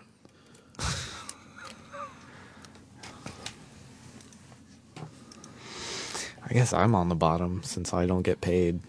So. Why does it all come back to money for you? I thought you were here to be an artist. I am here to be an artist. Unlike this other fucking place, I'm not charging you for money. Oh, it's true. You ever go over there and go, oh, I don't get paid here? No, you're fucking happy to be under a supermarket. Old fucking cash money Fred. Just fucking. I've turned you into a household fucking name in fucking days. And people appreciate you for your drawing and your comedy and your rapping. That's right, artist boy. Then you go over to that fucking UCB, you tie a belt to your dick, and you run around telling them they're all the best daddies you've ever had. That's crazy. I let you play Who's on the Bottom like you're a regular fella. Do you appreciate that shit? I do. I appreciate all of it. Of course I do. Doesn't sound like it. Sounds like you shit in our mouth. No. Yeah, that's the taste I have in my mouth. It's human fucking shit. Oh. No. So now you know. Because earlier you're like, what is this? All fucking show long, I was like, this is a t- weird taste. John, you're in Ron and Fez. Hello. Yeah. Hey, Fezzi, I just regurgitated my chicken cutlet and fresh mozzarella sandwich because of that game show you just created. Nice, you enjoyed it twice. All kidding aside, Fez, that game was beneath you. That game was lazy. You're fucking Fez Whatley. You're the guy who's brought Michael Caine back to life. You don't come in here with a game called Who's on the Bottom and think that that's going to get over. I came up with a fucking thing called Mike Zito or Gary Shteyngart, and people are playing that at home right now. I just show you the top of a head. You have to tell me whether it's the producer for the Ron and Fez show or an award-winning novelist. I don't like this game mainly because it draws attention to my receding hair. I think this one's Mark. That is him. Because he just grew that beard in. Can you grow your beard in and stash? I haven't shaved in. It'll be two weeks tomorrow. You're fucking kidding me. I am not kidding. All right, look, Br- come on in. I going to see this. Let's see the scruff there, buddy. I seriously, I thought he had shaved like the thanks like, when we I came thought he back was, this week. I thought he was shaving while I was looking at him. it's that fucking close. It's like peach fuzz. All right, you've got zero testosterone in your body. The only the only part I've shaved is like right here on the low on the neck. Everything else, I can't tell the difference. Yeah, it's. I also have red facial hair, which is strange. You know what you should do next time instead of fucking shave is put some milk on your face, let the cat lick it. I bet you'll get the closest shave you've ever had in your life. Okay, that doesn't look like my. No, just your head. And the uh. guy's a fantastic fucking writer. So are you. True. Well, I think. See, I I mine. Oh, Yeah, as close as possible. mine's worse because I like wear the hat back and it puts it back farther. Because I Why do you fucking put a hat on every day? Because uh, well, then you don't have to really comb your hair. Comb and it straight up like Kramer. Fuck yeah, I don't. rock it. I It's don't gonna know make it about look like that. you got more hair. And then and then like you know, there's like balding in the back, and that is just it's bad. A lot of bad going on. So I put the hat over it. Uh, here's our buddy Arch. Hey, Arch. Maybe I'd like to uh, hear some Michael Caine from Blame It on Rio. You know who I'm blaming it on? Rio. You're nailing it.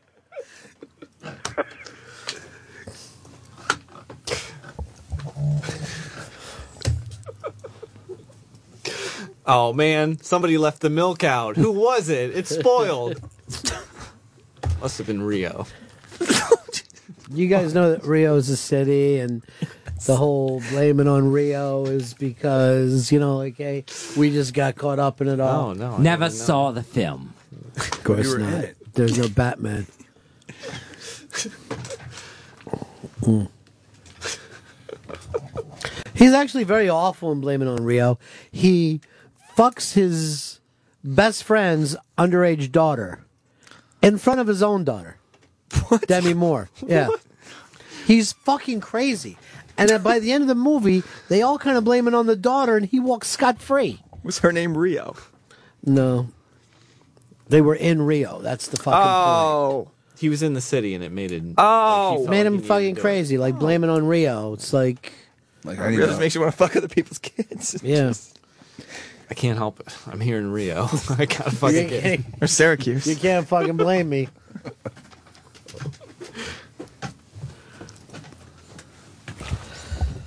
Uh, Bob, you're on Ron and Fez. Hey, Ronnie, I, I- I just tuned in. Is that Sean Connery in the studio today? No, we've gone from laughing with to laughing at. Um, hi, you're on the Ron and Fez show. Hey, Ronnie. Yeah, who's on the bottom? Uh, probably fast, but I'd like to hear Michael Caine giving it to Zito in the ass. Uh, Dave, you're on the Ron and Fez show. Hey guys, I just wanted to, to back up the uh, the caller with the pointing out the statistical anomaly of the majority of your audience being Eagle Scouts for some reason? Yes, we have a lot of Eagle Scouts in our audience. I thought it was fascinating, and, and I didn't notice it until the, the caller, a couple of callers before that, who said, well, you asked if he was involved in Scouts, and he said, yeah, I, I was. I got it as the Eagle Scout, but it didn't go any farther than that. That's. Is there like a level of, of Scouts that only they know about that they yeah, don't tell the public? they, they don't tell each other. I believe it's the Seahawk that you finally get up to that. I got as far as Eagle Scout, but uh, yeah, that's as far as it went. It's a pterodactyl scout. we have a very big Eagle Scout demo. I'm proud of it. That is. It's impressive shit. Yeah. I feel like I'm running a jamboree in here every day. I always felt weird in school because a lot, a lot, a couple of the guys I knew were in Boy Scouts, but only you know the few went on to Eagle Scouts, and then you're like teenagers by the time you're doing that, and they're like, "Oh, I'm gonna be Eagle Scout," and you're like, "Why are you still, why are you still doing?" That? I tried it as Cub Scout, but then when I heard the name Webelo from when you turn 10, no. I was fucking tough enough to walk around here. Now I got to fucking handle that? Nope. Not going to do it. Plus, the den mother lit herself on fire. Whoa. Poured gas on herself, lit herself on fire. Was she protesting something? No. I remember you saying that. Um, well, the first I was told because they made her move back and forth to Florida too much. But now, as I got an adult, that's not going to do it. And I actually remember thinking, I hope my family doesn't move back and forth to Florida too much. I want that to happen to my mom. It's the kind of thing that can fuck you up when you're a kid, though. But what are you going to do? You know, you learn later. Um, let's go over to Mike Albany. You're on Fez. Hey, uh, Michael Caine, I was wondering what you thought about Batman Year One and if you not being asked to be the voice of Alfred and it affected how you felt about it. Oh, stop it. Jeff, you're on Fez. Yes, I want to see if Michael Caine can scream, it's a bloody double from the prestige. It's a bloody double. Um, let's go over to Eric. You're on Fez. Hey, I think I figured out why they have so many Eagle Scouts listening to your show. You know, Eagle Scouts are always priding themselves on being prepared. And when you listen to a show this awful, you got to be pretty prepared to listen. So, there you go. Spy report. Spy report. Spy report. Zito's running Spy down the hall Spy right now. He's spy report. something. Spy report. Spy report. What is it, Zito? Uh, according to Opie, Jackson Browne right now down performing at Zuccotti Park. I don't know whether I can trust Opie though. A lot of times he tweets stuff like to the Bieber fans that aren't true. Well, I think it's true because he he said it in a way that was not the nicest way to say it. So what did he say? He said NYC really making sure that Occupy Wall Street protesters stay out of Zuccotti Park. Jackson Browne is performing. That's disrespectful to Jackson Browne. So I think he's there. don't you think it's a little disrespectful to Jackson Browne the way he put it? I do, but I want people to get the information, so I'm going to retweet it on twitter.com slash Mark Zito. Jackson Browne's in here uh, every once in a while, but he's only on Dave Marsh's show. And then Dave got Eastside Dave got into the thing and rode down with him. I remember that. I think he's trying to get a video of him. It didn't work out. Well, he always does that thing where he acts like he's on the phone. He'll be like, "Hello, hello," but he's actually taking a What? video. There's a video in this fucking guy's face. I had on the uh, lighting of the tree last night, and all these people have their cameras up, and I'm like, "This is going to be on TV. You could just." It makes no sense. Well, they're probably all up on YouTube now. We could watch it. No, I've already seen it on TV. It's a lot better shot. No, but see, this one's going to be really Wait, fucking bad. Hold on. Loud and Wait, shaky. In just a second, it's going to go from dark to light, and all the lights are going to come on the tree, and it's going to be great. It was great. Why do you got to put down Christmas? I'm not putting down Christmas. I'm just putting down Christmas lights because they're boring. They're magical. They're just Don't be one of those anti-Christmas people. I I'm don't want to have a bad Christmas this year. It's winter wonderland. It's a long December. You do not I want ruin this Christmas. I want this to be a nice year. You know what the the problem with you is? Is because you're from down south and you don't understand Christmas. No, we don't. I we don't really get Christmas down south. What do you do every year? You sit around and hope that slavery comes back.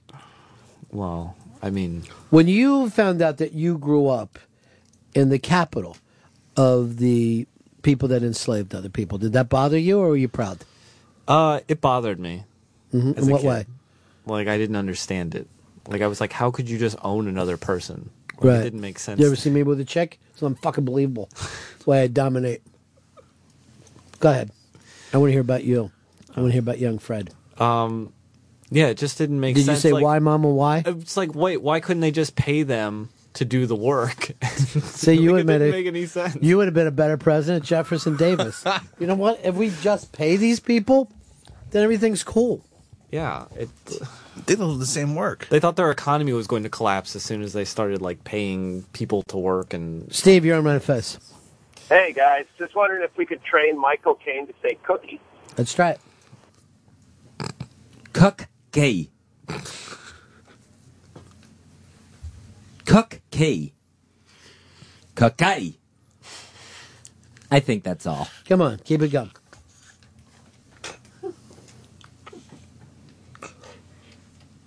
Cookie. Cookie. Cookie. It's probably as close as it's going to get. Keep it going. I think he's going to do it.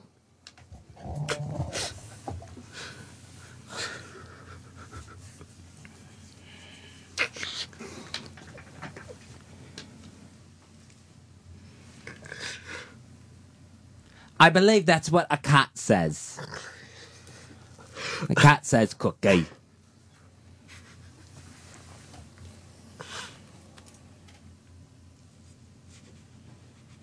And I don't feel I should be saying it anymore.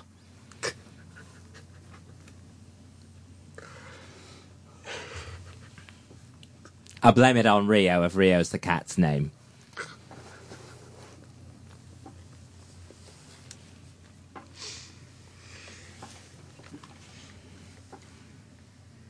You can go to the interrobang.com and see who does the best Michael Caine.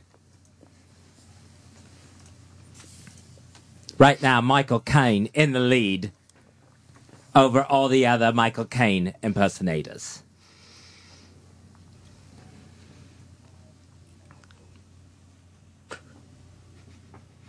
So enjoy that at the Interrobang. Dot com. Cookie. Cookie. Kiss. Cookie. Skippy.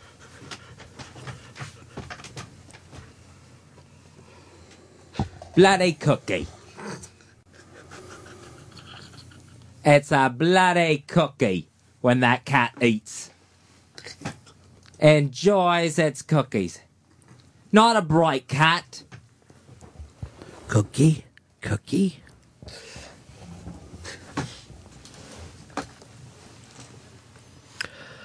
Uh, John, you're on Manifest.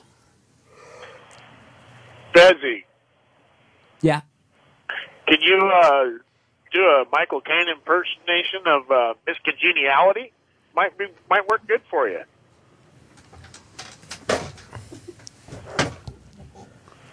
Didn't see that film. Uh, John, you're on Ron Fez. John, oh, we lost you. Fez, you keep saying that. Have you seen any Michael Caine besides Batman? I don't believe so. I think I've only seen the Dark Knight movies. Fez. Have you really have never seen a Michael Caine movie? He's made like a hundred. I saw Dirty Rotten Scoundrels years and years ago, but I can't remember a single line from it. Hmm. Did you see like Austin Powers, Gold Member? He was in that. No, I didn't see that Austin Powers. Okay. I was done with him by then. Done with him. Done Did with you see- them.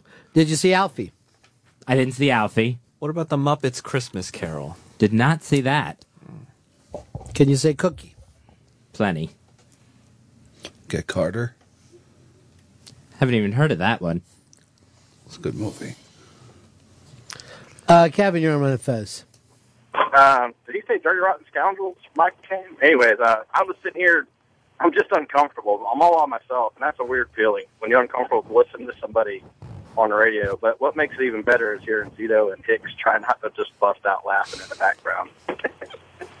That's because he hasn't had a chance to push the cookie thing a lot yet. When he does, that's when it's going to kick in. Uh, Craig, you're on Ron Fez. Hey, buddies. I just want to ask Michael Caine whose cat says cookie because that's what they're supposed to say. This show sometimes like listening to. It's like watching a retard walk through the fucking store with a helmet on. It's just uncomfortable. You're fucking walking through a store with a helmet on. Wait, why are you uncomfortable? He's got that helmet to protect him. Got that fucker back. Face. Yeah. Helmet. Now we're back on top where we need to be. Yeah, fuck the bottom. Yeah. No more bombs. Um, David, you're on Ron Fez. Hey, Ronnie, Fezzy, Fezzy Kane. In Britain or England, cookies are called biscuits, man. So you should be saying biscuit, not cookie, man. All right, try it, Fuzz.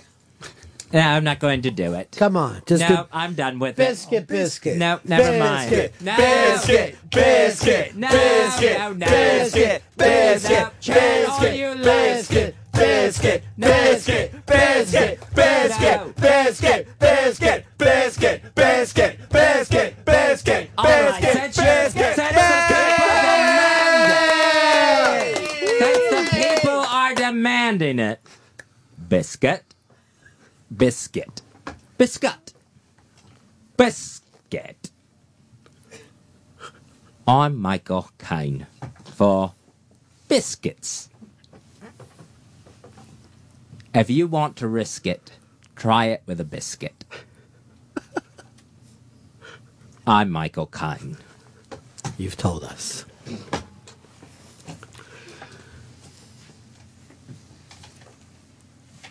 And that's the end of the biscuits. We've taken the last biscuit.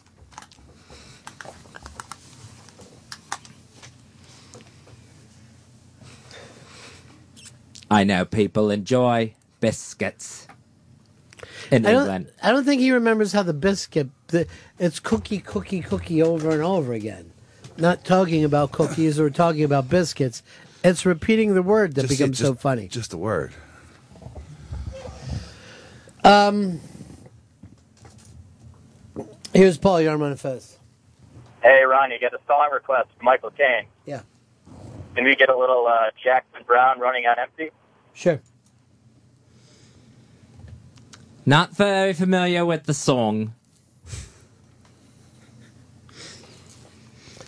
Uh, Bill, you're on Ron Fez. Bill, we got you, pal. Yeah, sorry, man. Hey, can you tell Fred to stop laughing like Jennifer Hutt? Oh, shit! Oh What a shit! Dick. Oh, you hear that? It's true, and you love her so much, you try to be just like her. No. Why would I? Wa- Veggie You roll, tell me. Vito sucks. I don't want to be just like her. Look, her. this should be a wonderful day for you. By the way, when's your next graduation? Because I'm going. Um, I think it's the beginning of March. Did anyone show up at your last graduation that you know? yeah, there was actually a good turnout. Good. I mean, for you? Um, I don't know who was there for me specifically, but we had probably a thousand. No, probably like forty to fifty. All right. Which is a very Um, good turnout. No, for, I know. It's not going to be football season. I'm going to be at the next one. Yeah. And I want you to be in your cap and gown. All right, I will. I'll be performing in the cap and gown, and um, It's going to start getting harder now, though, right? yeah, it starts. You know, they they separate the wheat from the chaff at this point.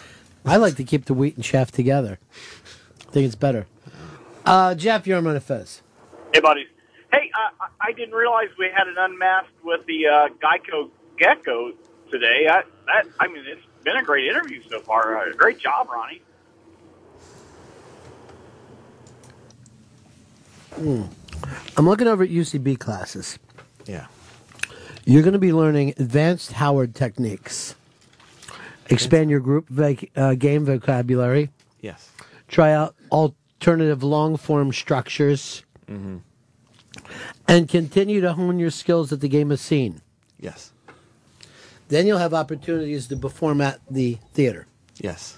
What are some of these things? What's the Harold technique? The Harold is the structure of the improv show. Um, this is a very basic structure.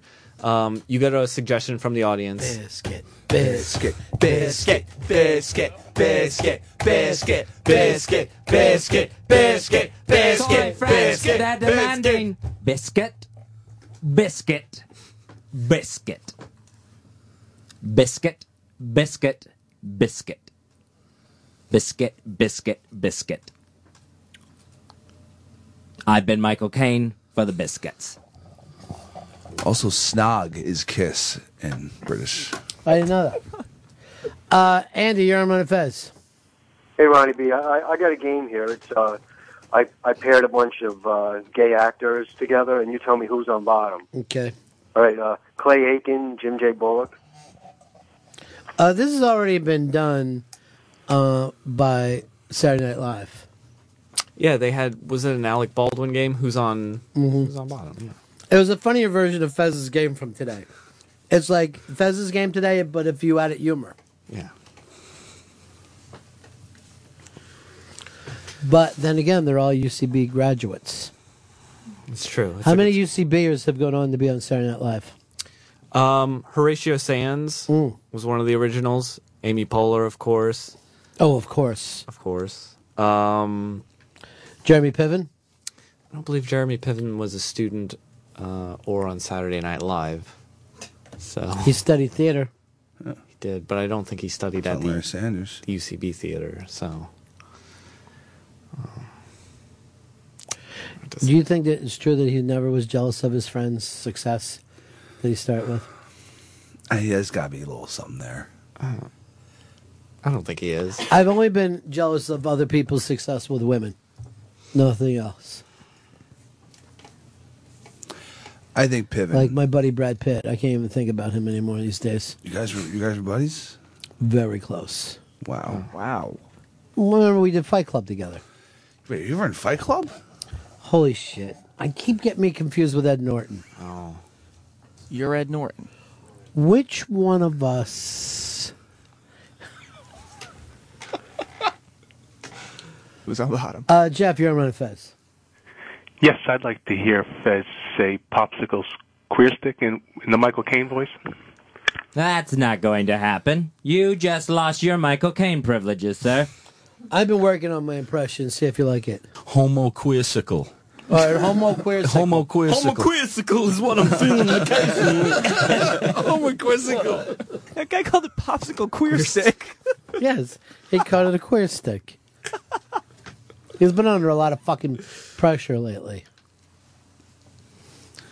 Someone wrote in, "Fuck this biscuit thing. I'm punching out."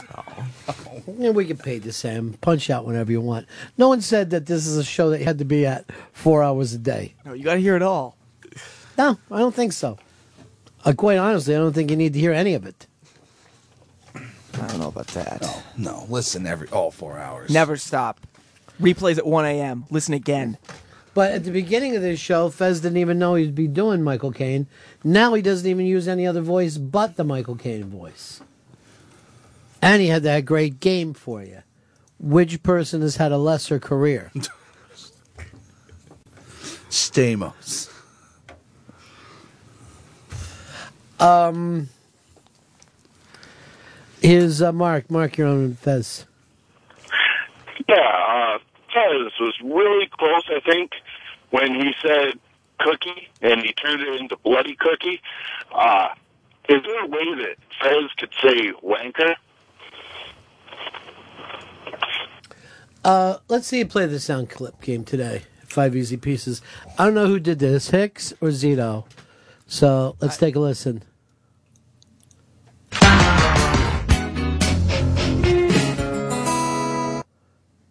All right, one of them is a Britney, right? Yeah. Oh, maybe. Has to be Britney. Or is it the other boy band? One of them is a, is that. Because it's the turn of the fucking millennium sound. All right, let's go back and hear it.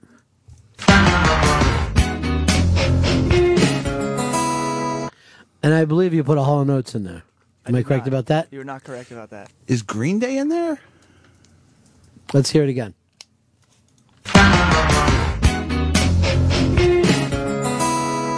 I swear I thought I heard it. I can't go for that. There was something like that in the middle. Maybe you say it isn't so. Nope. Not in there. Look at this. All right, let's hear it again. Oh, by the way, whoever wins this, it's over on the Interrobang, and you can play it as many times as you want. Ray Davies sign. Is it a book, right? It's well respected. It's CD. It's Kinks CD. Oh, Well- CD. Well respected. Jesus Christ, I really want that for myself. Huge. You can get this. I want to give it to my brother and go like this. Now who's the fucking loser?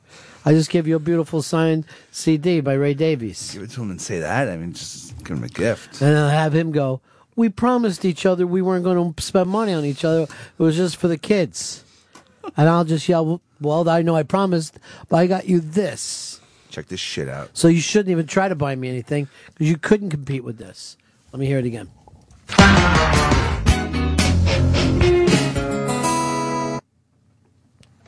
I really do want you to play Say It Isn't So for me now because I think I hear that in there. You probably didn't know that you put it in. I played it again, Hicks.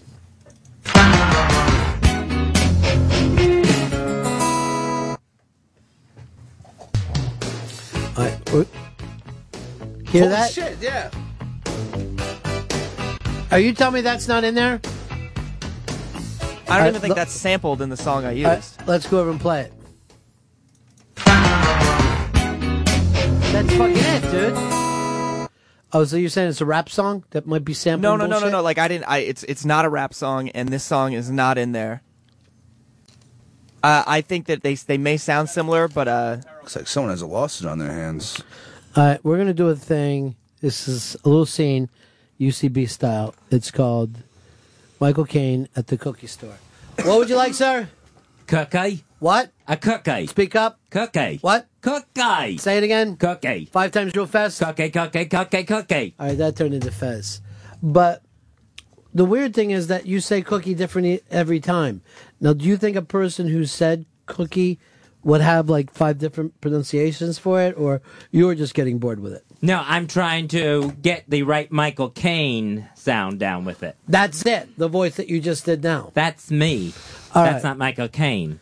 Uh, Michael Caine at the cookie store. Cookie? Excuse me? Could I get a cookie? This is the Nookie store. So you can take that cookie and stick it up your ass. I'm in the wrong place. Uh, Craigslist, you're on Fez. Hey, how's it going? I think I hear you got that boy band. I think I hear some Billy Joel, and I think Everlast is in the end. uh, no, no, and no. I mean, All right, there's we're a going to take a listen to it when we get back. You can go over to the Interrobang. Somebody's going to get their chance to win. We've got a break here, though. You got a live read to do? Mm-hmm. Michael Caine? Yes. A Michael Caine live read. Oh, yeah, Caney!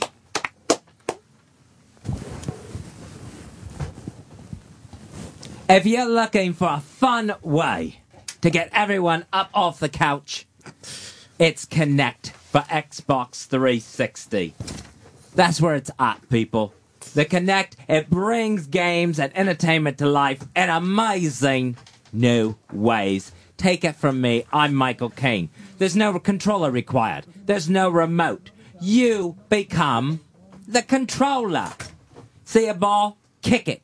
Come to an obstacle, jump over it. Flying objects are coming your way. You dodge them yourself. That's how it's played with the Kinect for the Xbox 360. Plus, the Kinect lets you control movies and music with just the wave of a hand or the sound of your voice with voice recognition. Kinect, it's easy to use, instantly fun, and works with every Xbox 360. Technology, it evaporates with Kinect.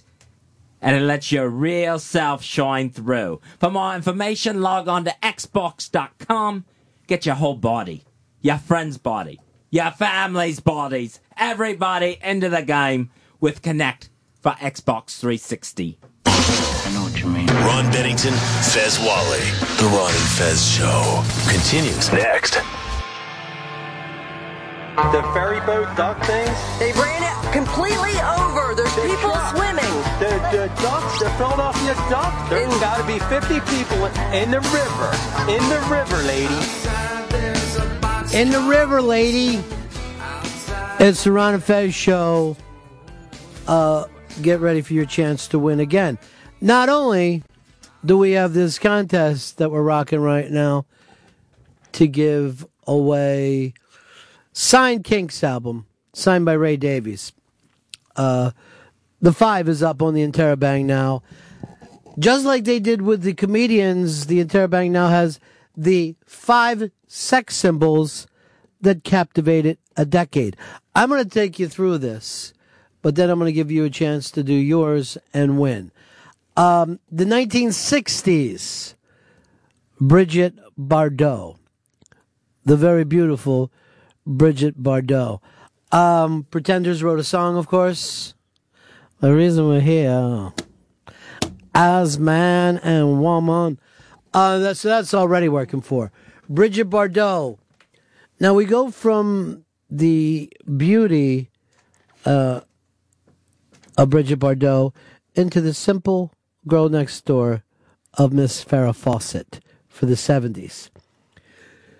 The that's ridiculous to you. You wouldn't have. Uh, no, ridiculously hot. Oh, She's ridiculously just- hot. It was just it- the poster alone is just fucking crazy. So so far, you've got no problem with the '60s as. Uh, Actually, I- the person I was going to say for the '70s is actually coming up. Never mind. go ahead. I thought it was. I thought Bo Derek was more the '70s than. Well, Bo Derek came in uh, right around 1980. Okay. So it might have been on one side uh, or the other of 1980. Bo Derek was your Yes, choice, though. Fucking just ridiculously hot, Bo Derek. Now, the interesting thing, uh, her uh, husband, which was, what was his name? Something Derek. John Derek, I believe. This is his third Bo Derek. He had two Bo Dereks before Bo Derek.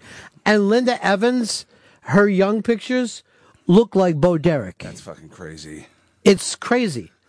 Uh, so they got up for the 80s. The 90s, Cindy Crawford. That's the, uh, of course, Pepsi girl and model. And then for the new millennium, uh, they picked Brit- Britney Spears. I can't help but think that we're on some kind of downward trek here when we start off at Bridget Bardot and end up at Britney Spears.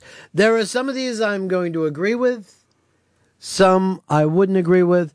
Zeets, let's go backwards for you since you're a youngster. Last decade, was it Britney Spears as the sex symbol? Yeah, I, I gotta, I gotta say it. It, it was um, personally no, but for everyone else, definitely. How about for you? Mandy Moore. I love Mandy Moore. Yeah, that's not going to make anything. The um, 90s, Cindy Crawford, I'm not so sure about. Uh, I know she might have been the most photographed, Was Stephanie Seymour in the '90s or was she she more '80s? probably 80s. Damn it. Um, and I'll tell you something else when we go to the 80s of Bo Derek. It's only the early 80s, then she kind of took herself off the table. She kind of had a very short run, and then she's like, I'm done with this stuff. Uh, that's the, one of the best pictures that you can click on right there, if her there. Yeah. Her on the beach. Nice. Uh, 70s, is there anyone else but Farrah Fawcett? Because I'm, I could lean to a Cheryl Ladd, but then Cheryl Ladd wasn't as big as Farrah Fawcett. Cheryl Ladd was really gorgeous though. She was beautiful.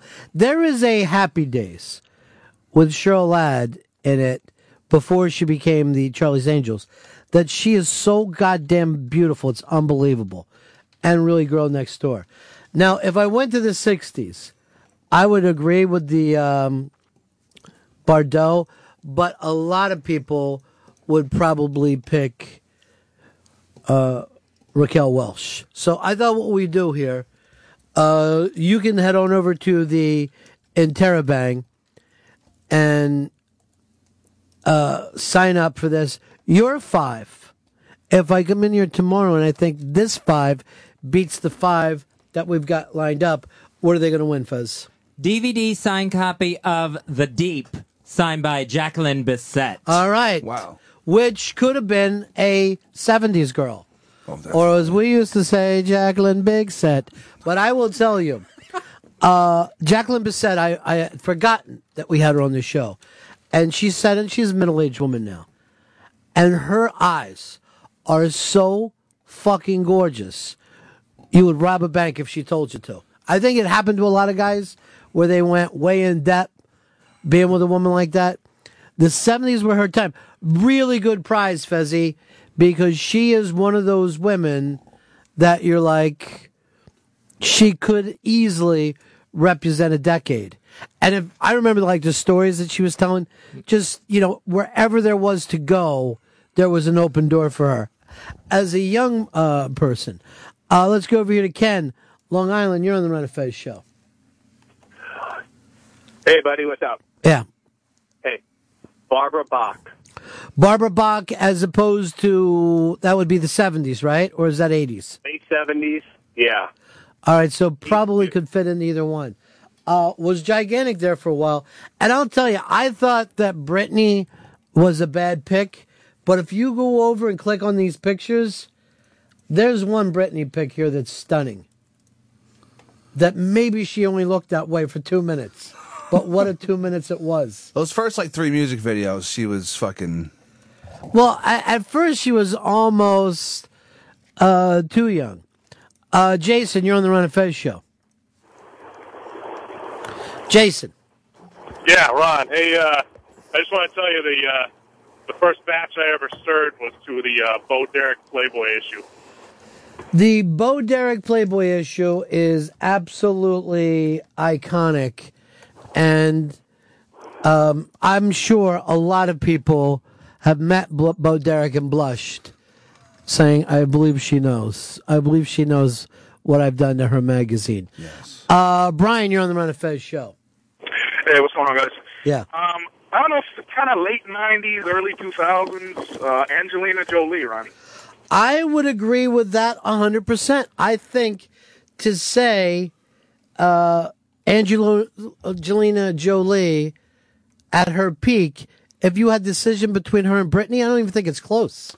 She was on the fucking rise, and almost it was at the point where like, yeah, we know Angelina Jolie's ridiculously hot. But let me say this. I think a boy would have been interested in Britney I think a man would be interested in Angelina Jolie. I remember when she was doing the late night shows or whatever. She just come, like when she was a little bit younger, like in the in those that time, she came off as like crazy and awesome, and just you just want to. You know why we watched that one movie, the Hackers movie? it isn't because of the great uh, plot. Uh, Mike, you're on the Ron and Fez show. Ronnie B, Mike Yeah. in Vegas. Uh, what about Pamela Anderson in the 90s?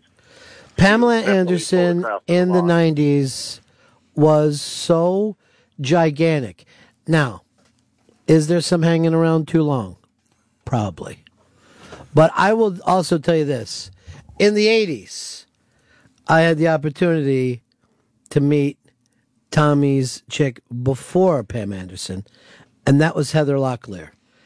And Heather, looking at Heather Locklear, and this is like 87, it was like staring into the sun. I mean, she was blindingly beautiful.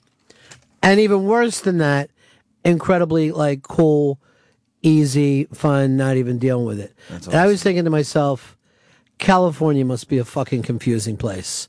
I don't think I could deal on that on a regular basis. Pam Anderson for me was like Loni Anderson 20 years later, where technically everything was there, but I don't know if they were the sex symbol.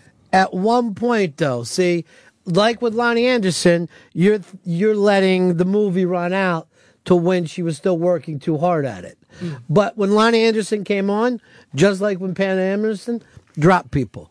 I mean, Pam Anderson walked into Playboy and they went, "Fuck it, what do you want to do? Just tell us." I still remember being in first grade and she like did something with the WWF where she was like at the Royal Rumble and I was like, holy shit. Yeah. Like like she was beautiful. See, that's why I think Fez used the line Anderson because you remember, oh, they're trying too hard now, and that does happen. It's like when an athlete hangs around too long, but Bo Jackson was Bo Jackson. I don't give a fuck what happened after the point.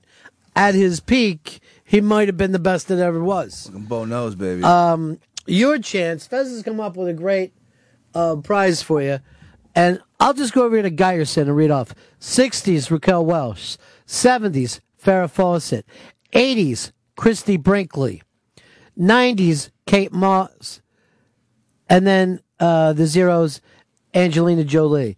That actually belongs on this list. Uh, Jim, 60s, Marilyn Monroe, dead for half of it, Jim. 70s, Lynda Carter. 80s, Melissa, uh, Milano. 90s, J- uh, Gillian Anderson. And then the zeros, Jessica Alba. I will tell you, Jim has no possibility of winning. He won't even get.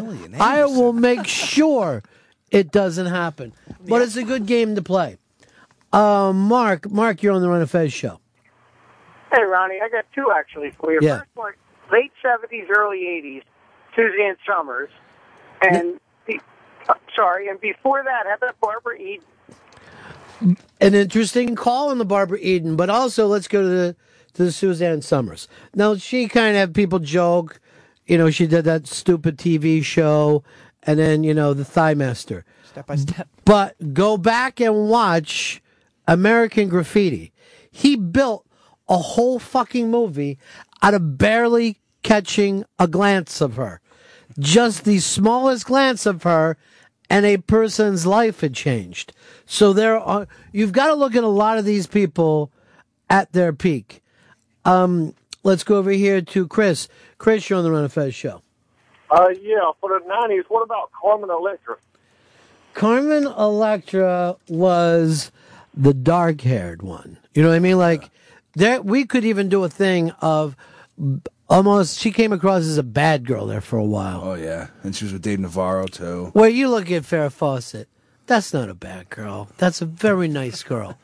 Bo Derek is a nice girl. Carmen Carmen Electra, very bad. Just bad things. Uh, let's go over to Monty. You're on Ron and Fez. Ronnie V, what's going on? What do you got? How about uh, Adrienne Barbeau, 70s? Adrienne Barbeau. Um, well, it's not going to make my list. I'll be totally honest about it. Cliff, you're on of Cliff. Yeah, I got two for you, probably for the '90s. Uh, Anna Kournikova and Heidi Klum. Heidi Klum not making the list is actually pretty interesting. She was like the first like new breed of like ridiculously giant supermodel. Almost. I will tell you this.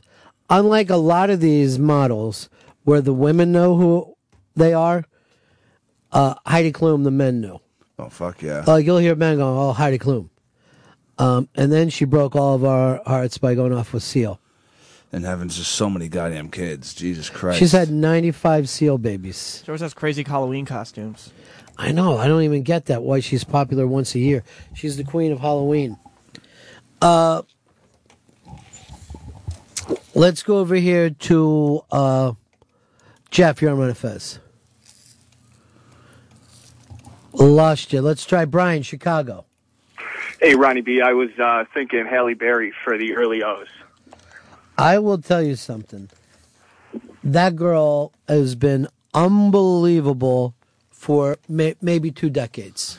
She's doesn't age. You ever notice, like, you'll never say, I saw a movie and Halle Berry looked like shit.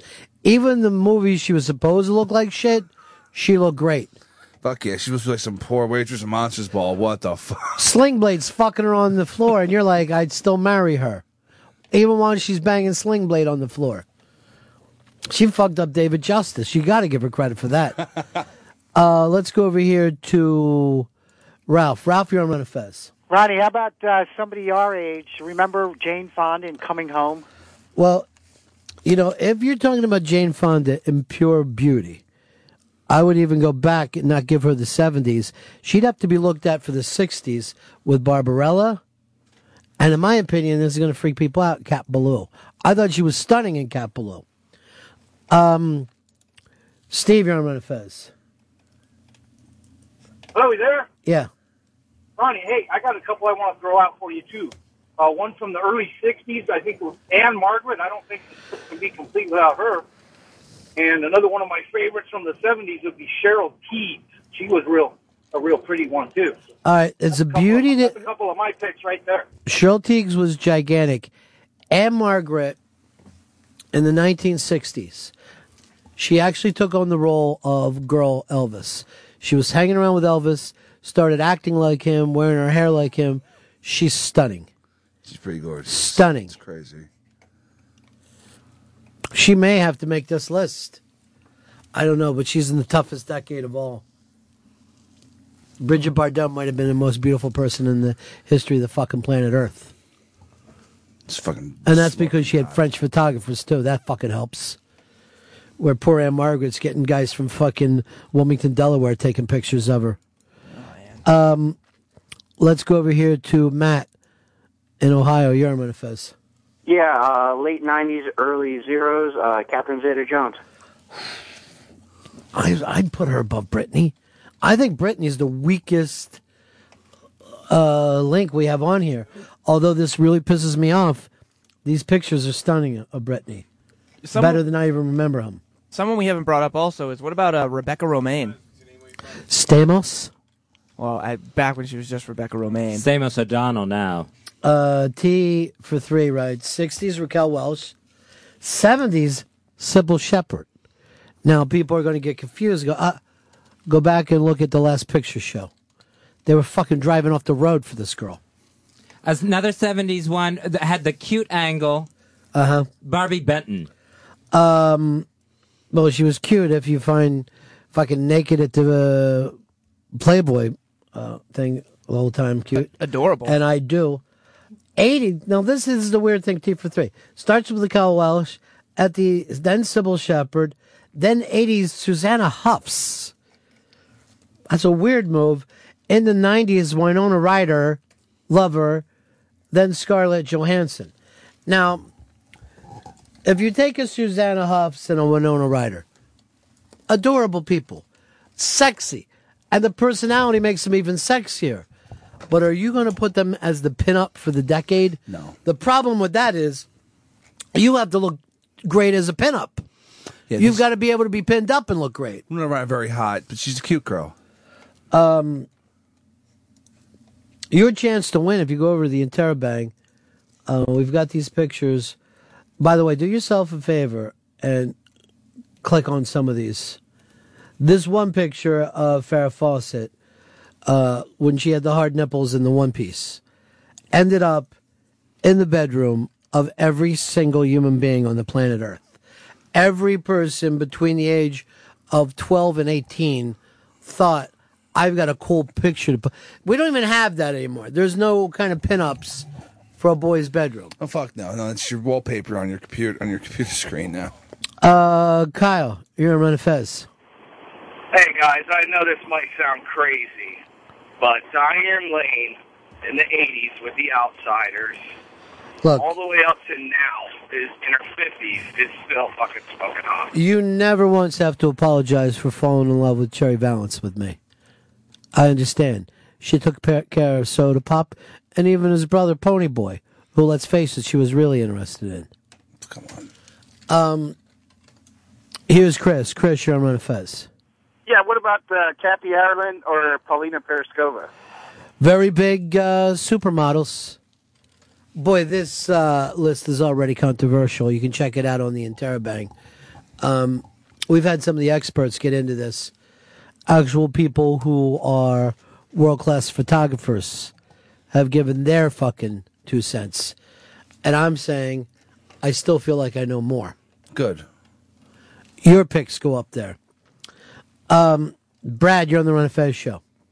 Hey, Ronnie, I, I got a couple for you here. For the, the late 90s, early uh, 2000s, Jennifer Lopez. And for the rest of the 2000s, what about Megan Fox?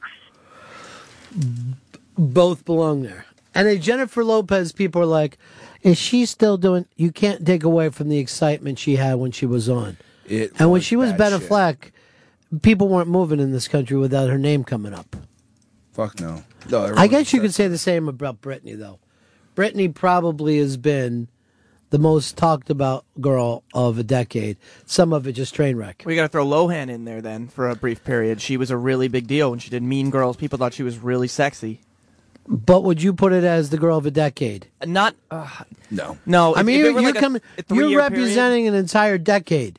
She had a three-year period though, where she was fucking the girl. I thought. Uh, she was the girl. Has she ever been the woman? No. That's the problem. Oh no. Some of these people. That's a good Britney argument as well. Uh, I agree. Some of the people that put this thing together obviously like them a little young. Problem area for some of those guys. Get all of us in a lot of trouble. Well, we keep moving. I mean, you can see apparently on there, uh, Ronnie B's got nothing to do. Tawny Um, Kitaen probably could have taken the 80s, but went a little nutty. Over a Bo Derek? A lot of people went a little nutty to her. Um, I mean, she definitely was the heavy metal fucking queen, but was she ever mainstream enough to hold the whole fucking scene for us? No. Like your mom didn't know the name Tawny Kitaen, but she's gonna know the name Bo Derek. Uh, let's go over here to uh, Brian. You're on Fez. No list from the 60s could be complete without Ursula Andress. By the way, the first Bo Derek that John Derek had. Shit. He was with Ursula Andress. God damn. Here's the other thing about John Derek that makes him different than you fucking guys. He'd be in there fixing his woman before he let her go out. I mean, he'd be like, let's go over it. What are we eating today? Let's take a look at the bangs. Let's do the hair. Let me see your nails. Well, that seems. mm. He, created perfection. came Look at that girl. You came correct. Does she not look like Bo Derek? And then go to Linda Evans. He went from that to Linda Evans to Bo Derek. So thank God he turned around and had died before he did it again. Before he worked his magic one more time. Banging it all up. Um, let's go over here to Joe and Philly. You're on my face. Joe. Hello? Yeah. Yo. Uh, I got two for you. First, uh, I'll go with uh, the 2000s and Marisa Miller. I think she ranks up there by the hot, one of the hottest women ever. She was a Sports Illustrated uh, model. Let's take a look at her. Well, there's no doubt she's a very beautiful person, but is she the pinup for a decade? I don't know. She don't know if she carries the weight. Yeah. You've got to become that thing that I explained to Fez and Zeitz. You got to become a household name. I Well, mean, I- that's why we're not finding some beautiful girl from Akron and saying she deserves the 90s. How about the 90s Elizabeth Hurley? Yeah. Not a big enough name? Oh no, oh no! I think Elizabeth Hurley is a very interesting point. Now, what happened at one point? There was a picture of her coming naked out of a pool, putting a towel on, and she had a monster bush. It might have been just a lazy getaway time, but it kind of fucked up her shit for a while. It's a British thing. It just wasn't a put together look for her. Even if you are the type of person who liked it, it looked more like you know grandma's bush. Uh, let's head on over here to Blake. Blake, you're on my fest. Hey, buddies. In the 2000s, this chick was everywhere. Charlize Theron. A little bit of a dwarfy look to her, um, but was on Dallas. Let's put her up real quick. Oh, that's Charlene. Uh, Oh no, this girl could have made it. Yes, you're right. She could be the girl of the '90s or even the new millennium. Forget what she uh, did in Monster. Throw that. I remember the exact moment I saw her though. It was Two Days in the Valley, that movie. Oh shit, yeah. And I'm fucking sitting, I'm just watching a movie, and it's okay, and it's not bad. And then she shows up in a fucking cat fight in a bodysuit, and I screamed out in the theater, best movie ever. As you should have. What time's the next fucking showing? when is this DVD coming out? Um, Nate, you're on Run Fest. Um, before she thought she was funny, um, Jenny McCarthy. I guess that's the '90s, and then she started squirting out waterhead. So you got to keep that in mind too. Oh, look, I'm not going to blame her on that. Um, it is sometimes, like I say, the initial thing should carry a lot of weight, and she came on strong. Now, did she help herself with that stupid MTV show? I personally don't think so. Um, let's. By the way, Urban Housewife, right? So basically, now we know all who you guys masturbated to, and in which decade. Maybe. Some of these things I think you could still masturbate to, even though they're period pieces. Yeah. Ew. Anthony, you're on the Ron and Fez show. Who? Uh, you were on the Ron and Fez Me? show. Me? Yes, Anthony? Yes, you Uh, were. how about early 60s, El- Elkie Summers? Elkie Summers. Here's one I'm going over to the Interrobang right now. Listen to this list 60s, Ann-Margret. 70s, Farrah. 80s, Elle Macpherson. 90s, Angelina Jolie. And in the zeros, Halle Berry. Dr. Shag has a damn good list. That is fucking rock solid. Um, there's no reason to hate his list. Uh, 60s, Raquel Wells. 70s, Loni and um, his list is out. Here's one. Uh, a lot of people bringing up the Christie Brinkley.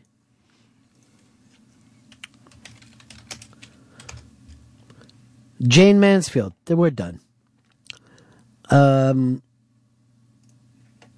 Raquel Wells, Farrah, Madonna, Elizabeth Hurley, Scarlett Joe.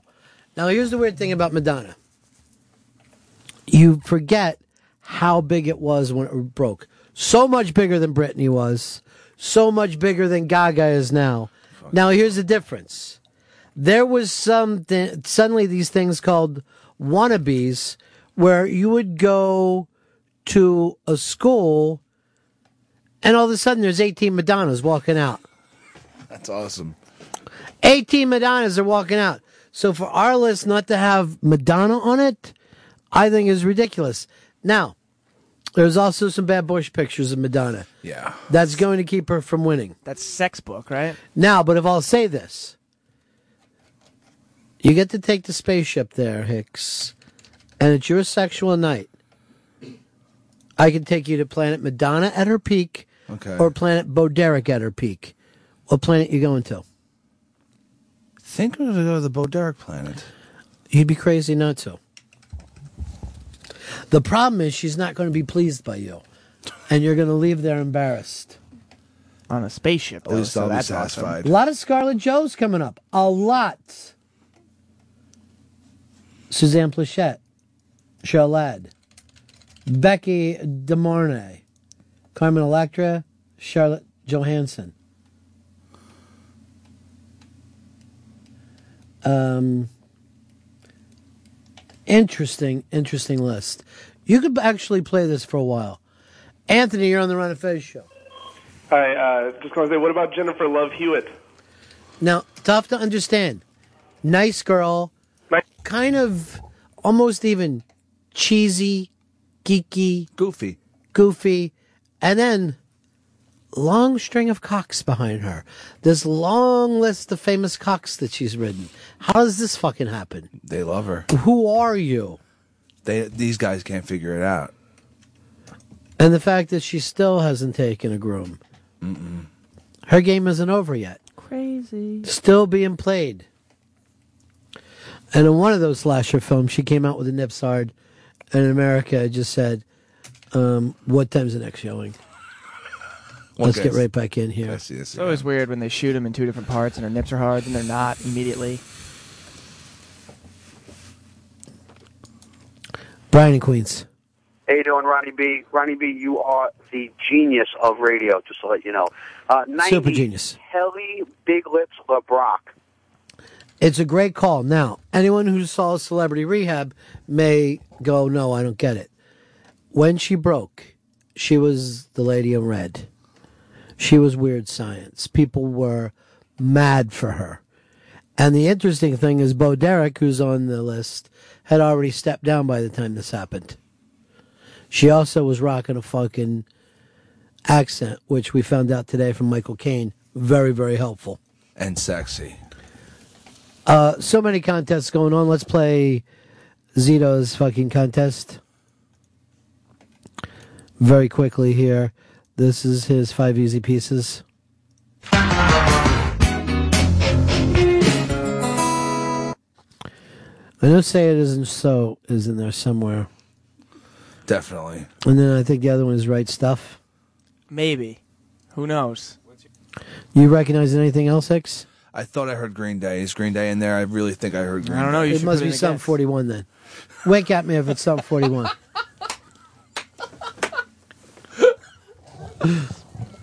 uh, Nathan, you're on Ron and Fez. Nathan. Yeah. Yeah. Uh, how about uh, I got Salma Hayek, and uh, what's she she plays out on uh, Ghost Rider and The Spirit. I can't remember her name. First of all, you don't even know need to go any further. Salma Hayek is such a beautiful woman, perfectly shaped, and has an accent that isn't some stupid English accent. She's a wonderful Latina woman. But if we look over here, you notice the list on the Interrobang is white bread. That's right, Cracker Town. Honky So this could be called the Cracker Barrel fucking decades. Come your way. Colors do not apply. Let me hear. No dogs, no blacks, no Irish. Let's hear this again. Say it as you said.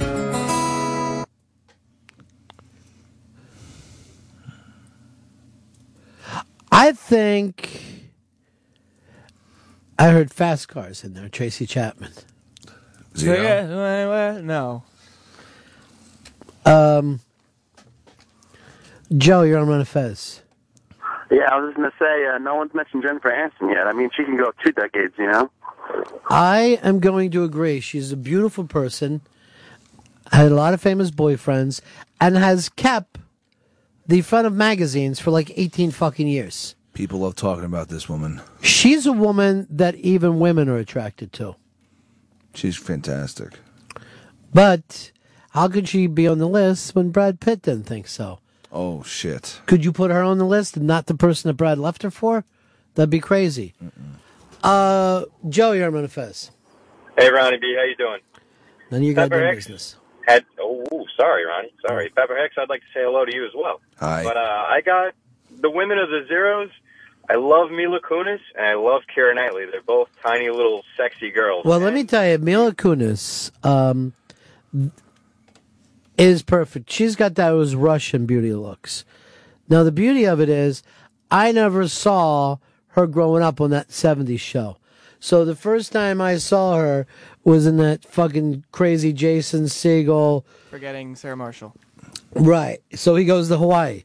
So then I'm watching the movie. I'm like, who the fuck is the this girl is amazing. And I was like I was like, she's been around for ten years. I'm like, what are you kidding me? No. And then I guess she grew up on a TV show. Yeah, but that was the movie when everyone really started to be like, "Oh shit!" Oh, like she was bef- hot on that 70s Yeah, show, but not like not to I'm the extent telling that you, she's dude. with now.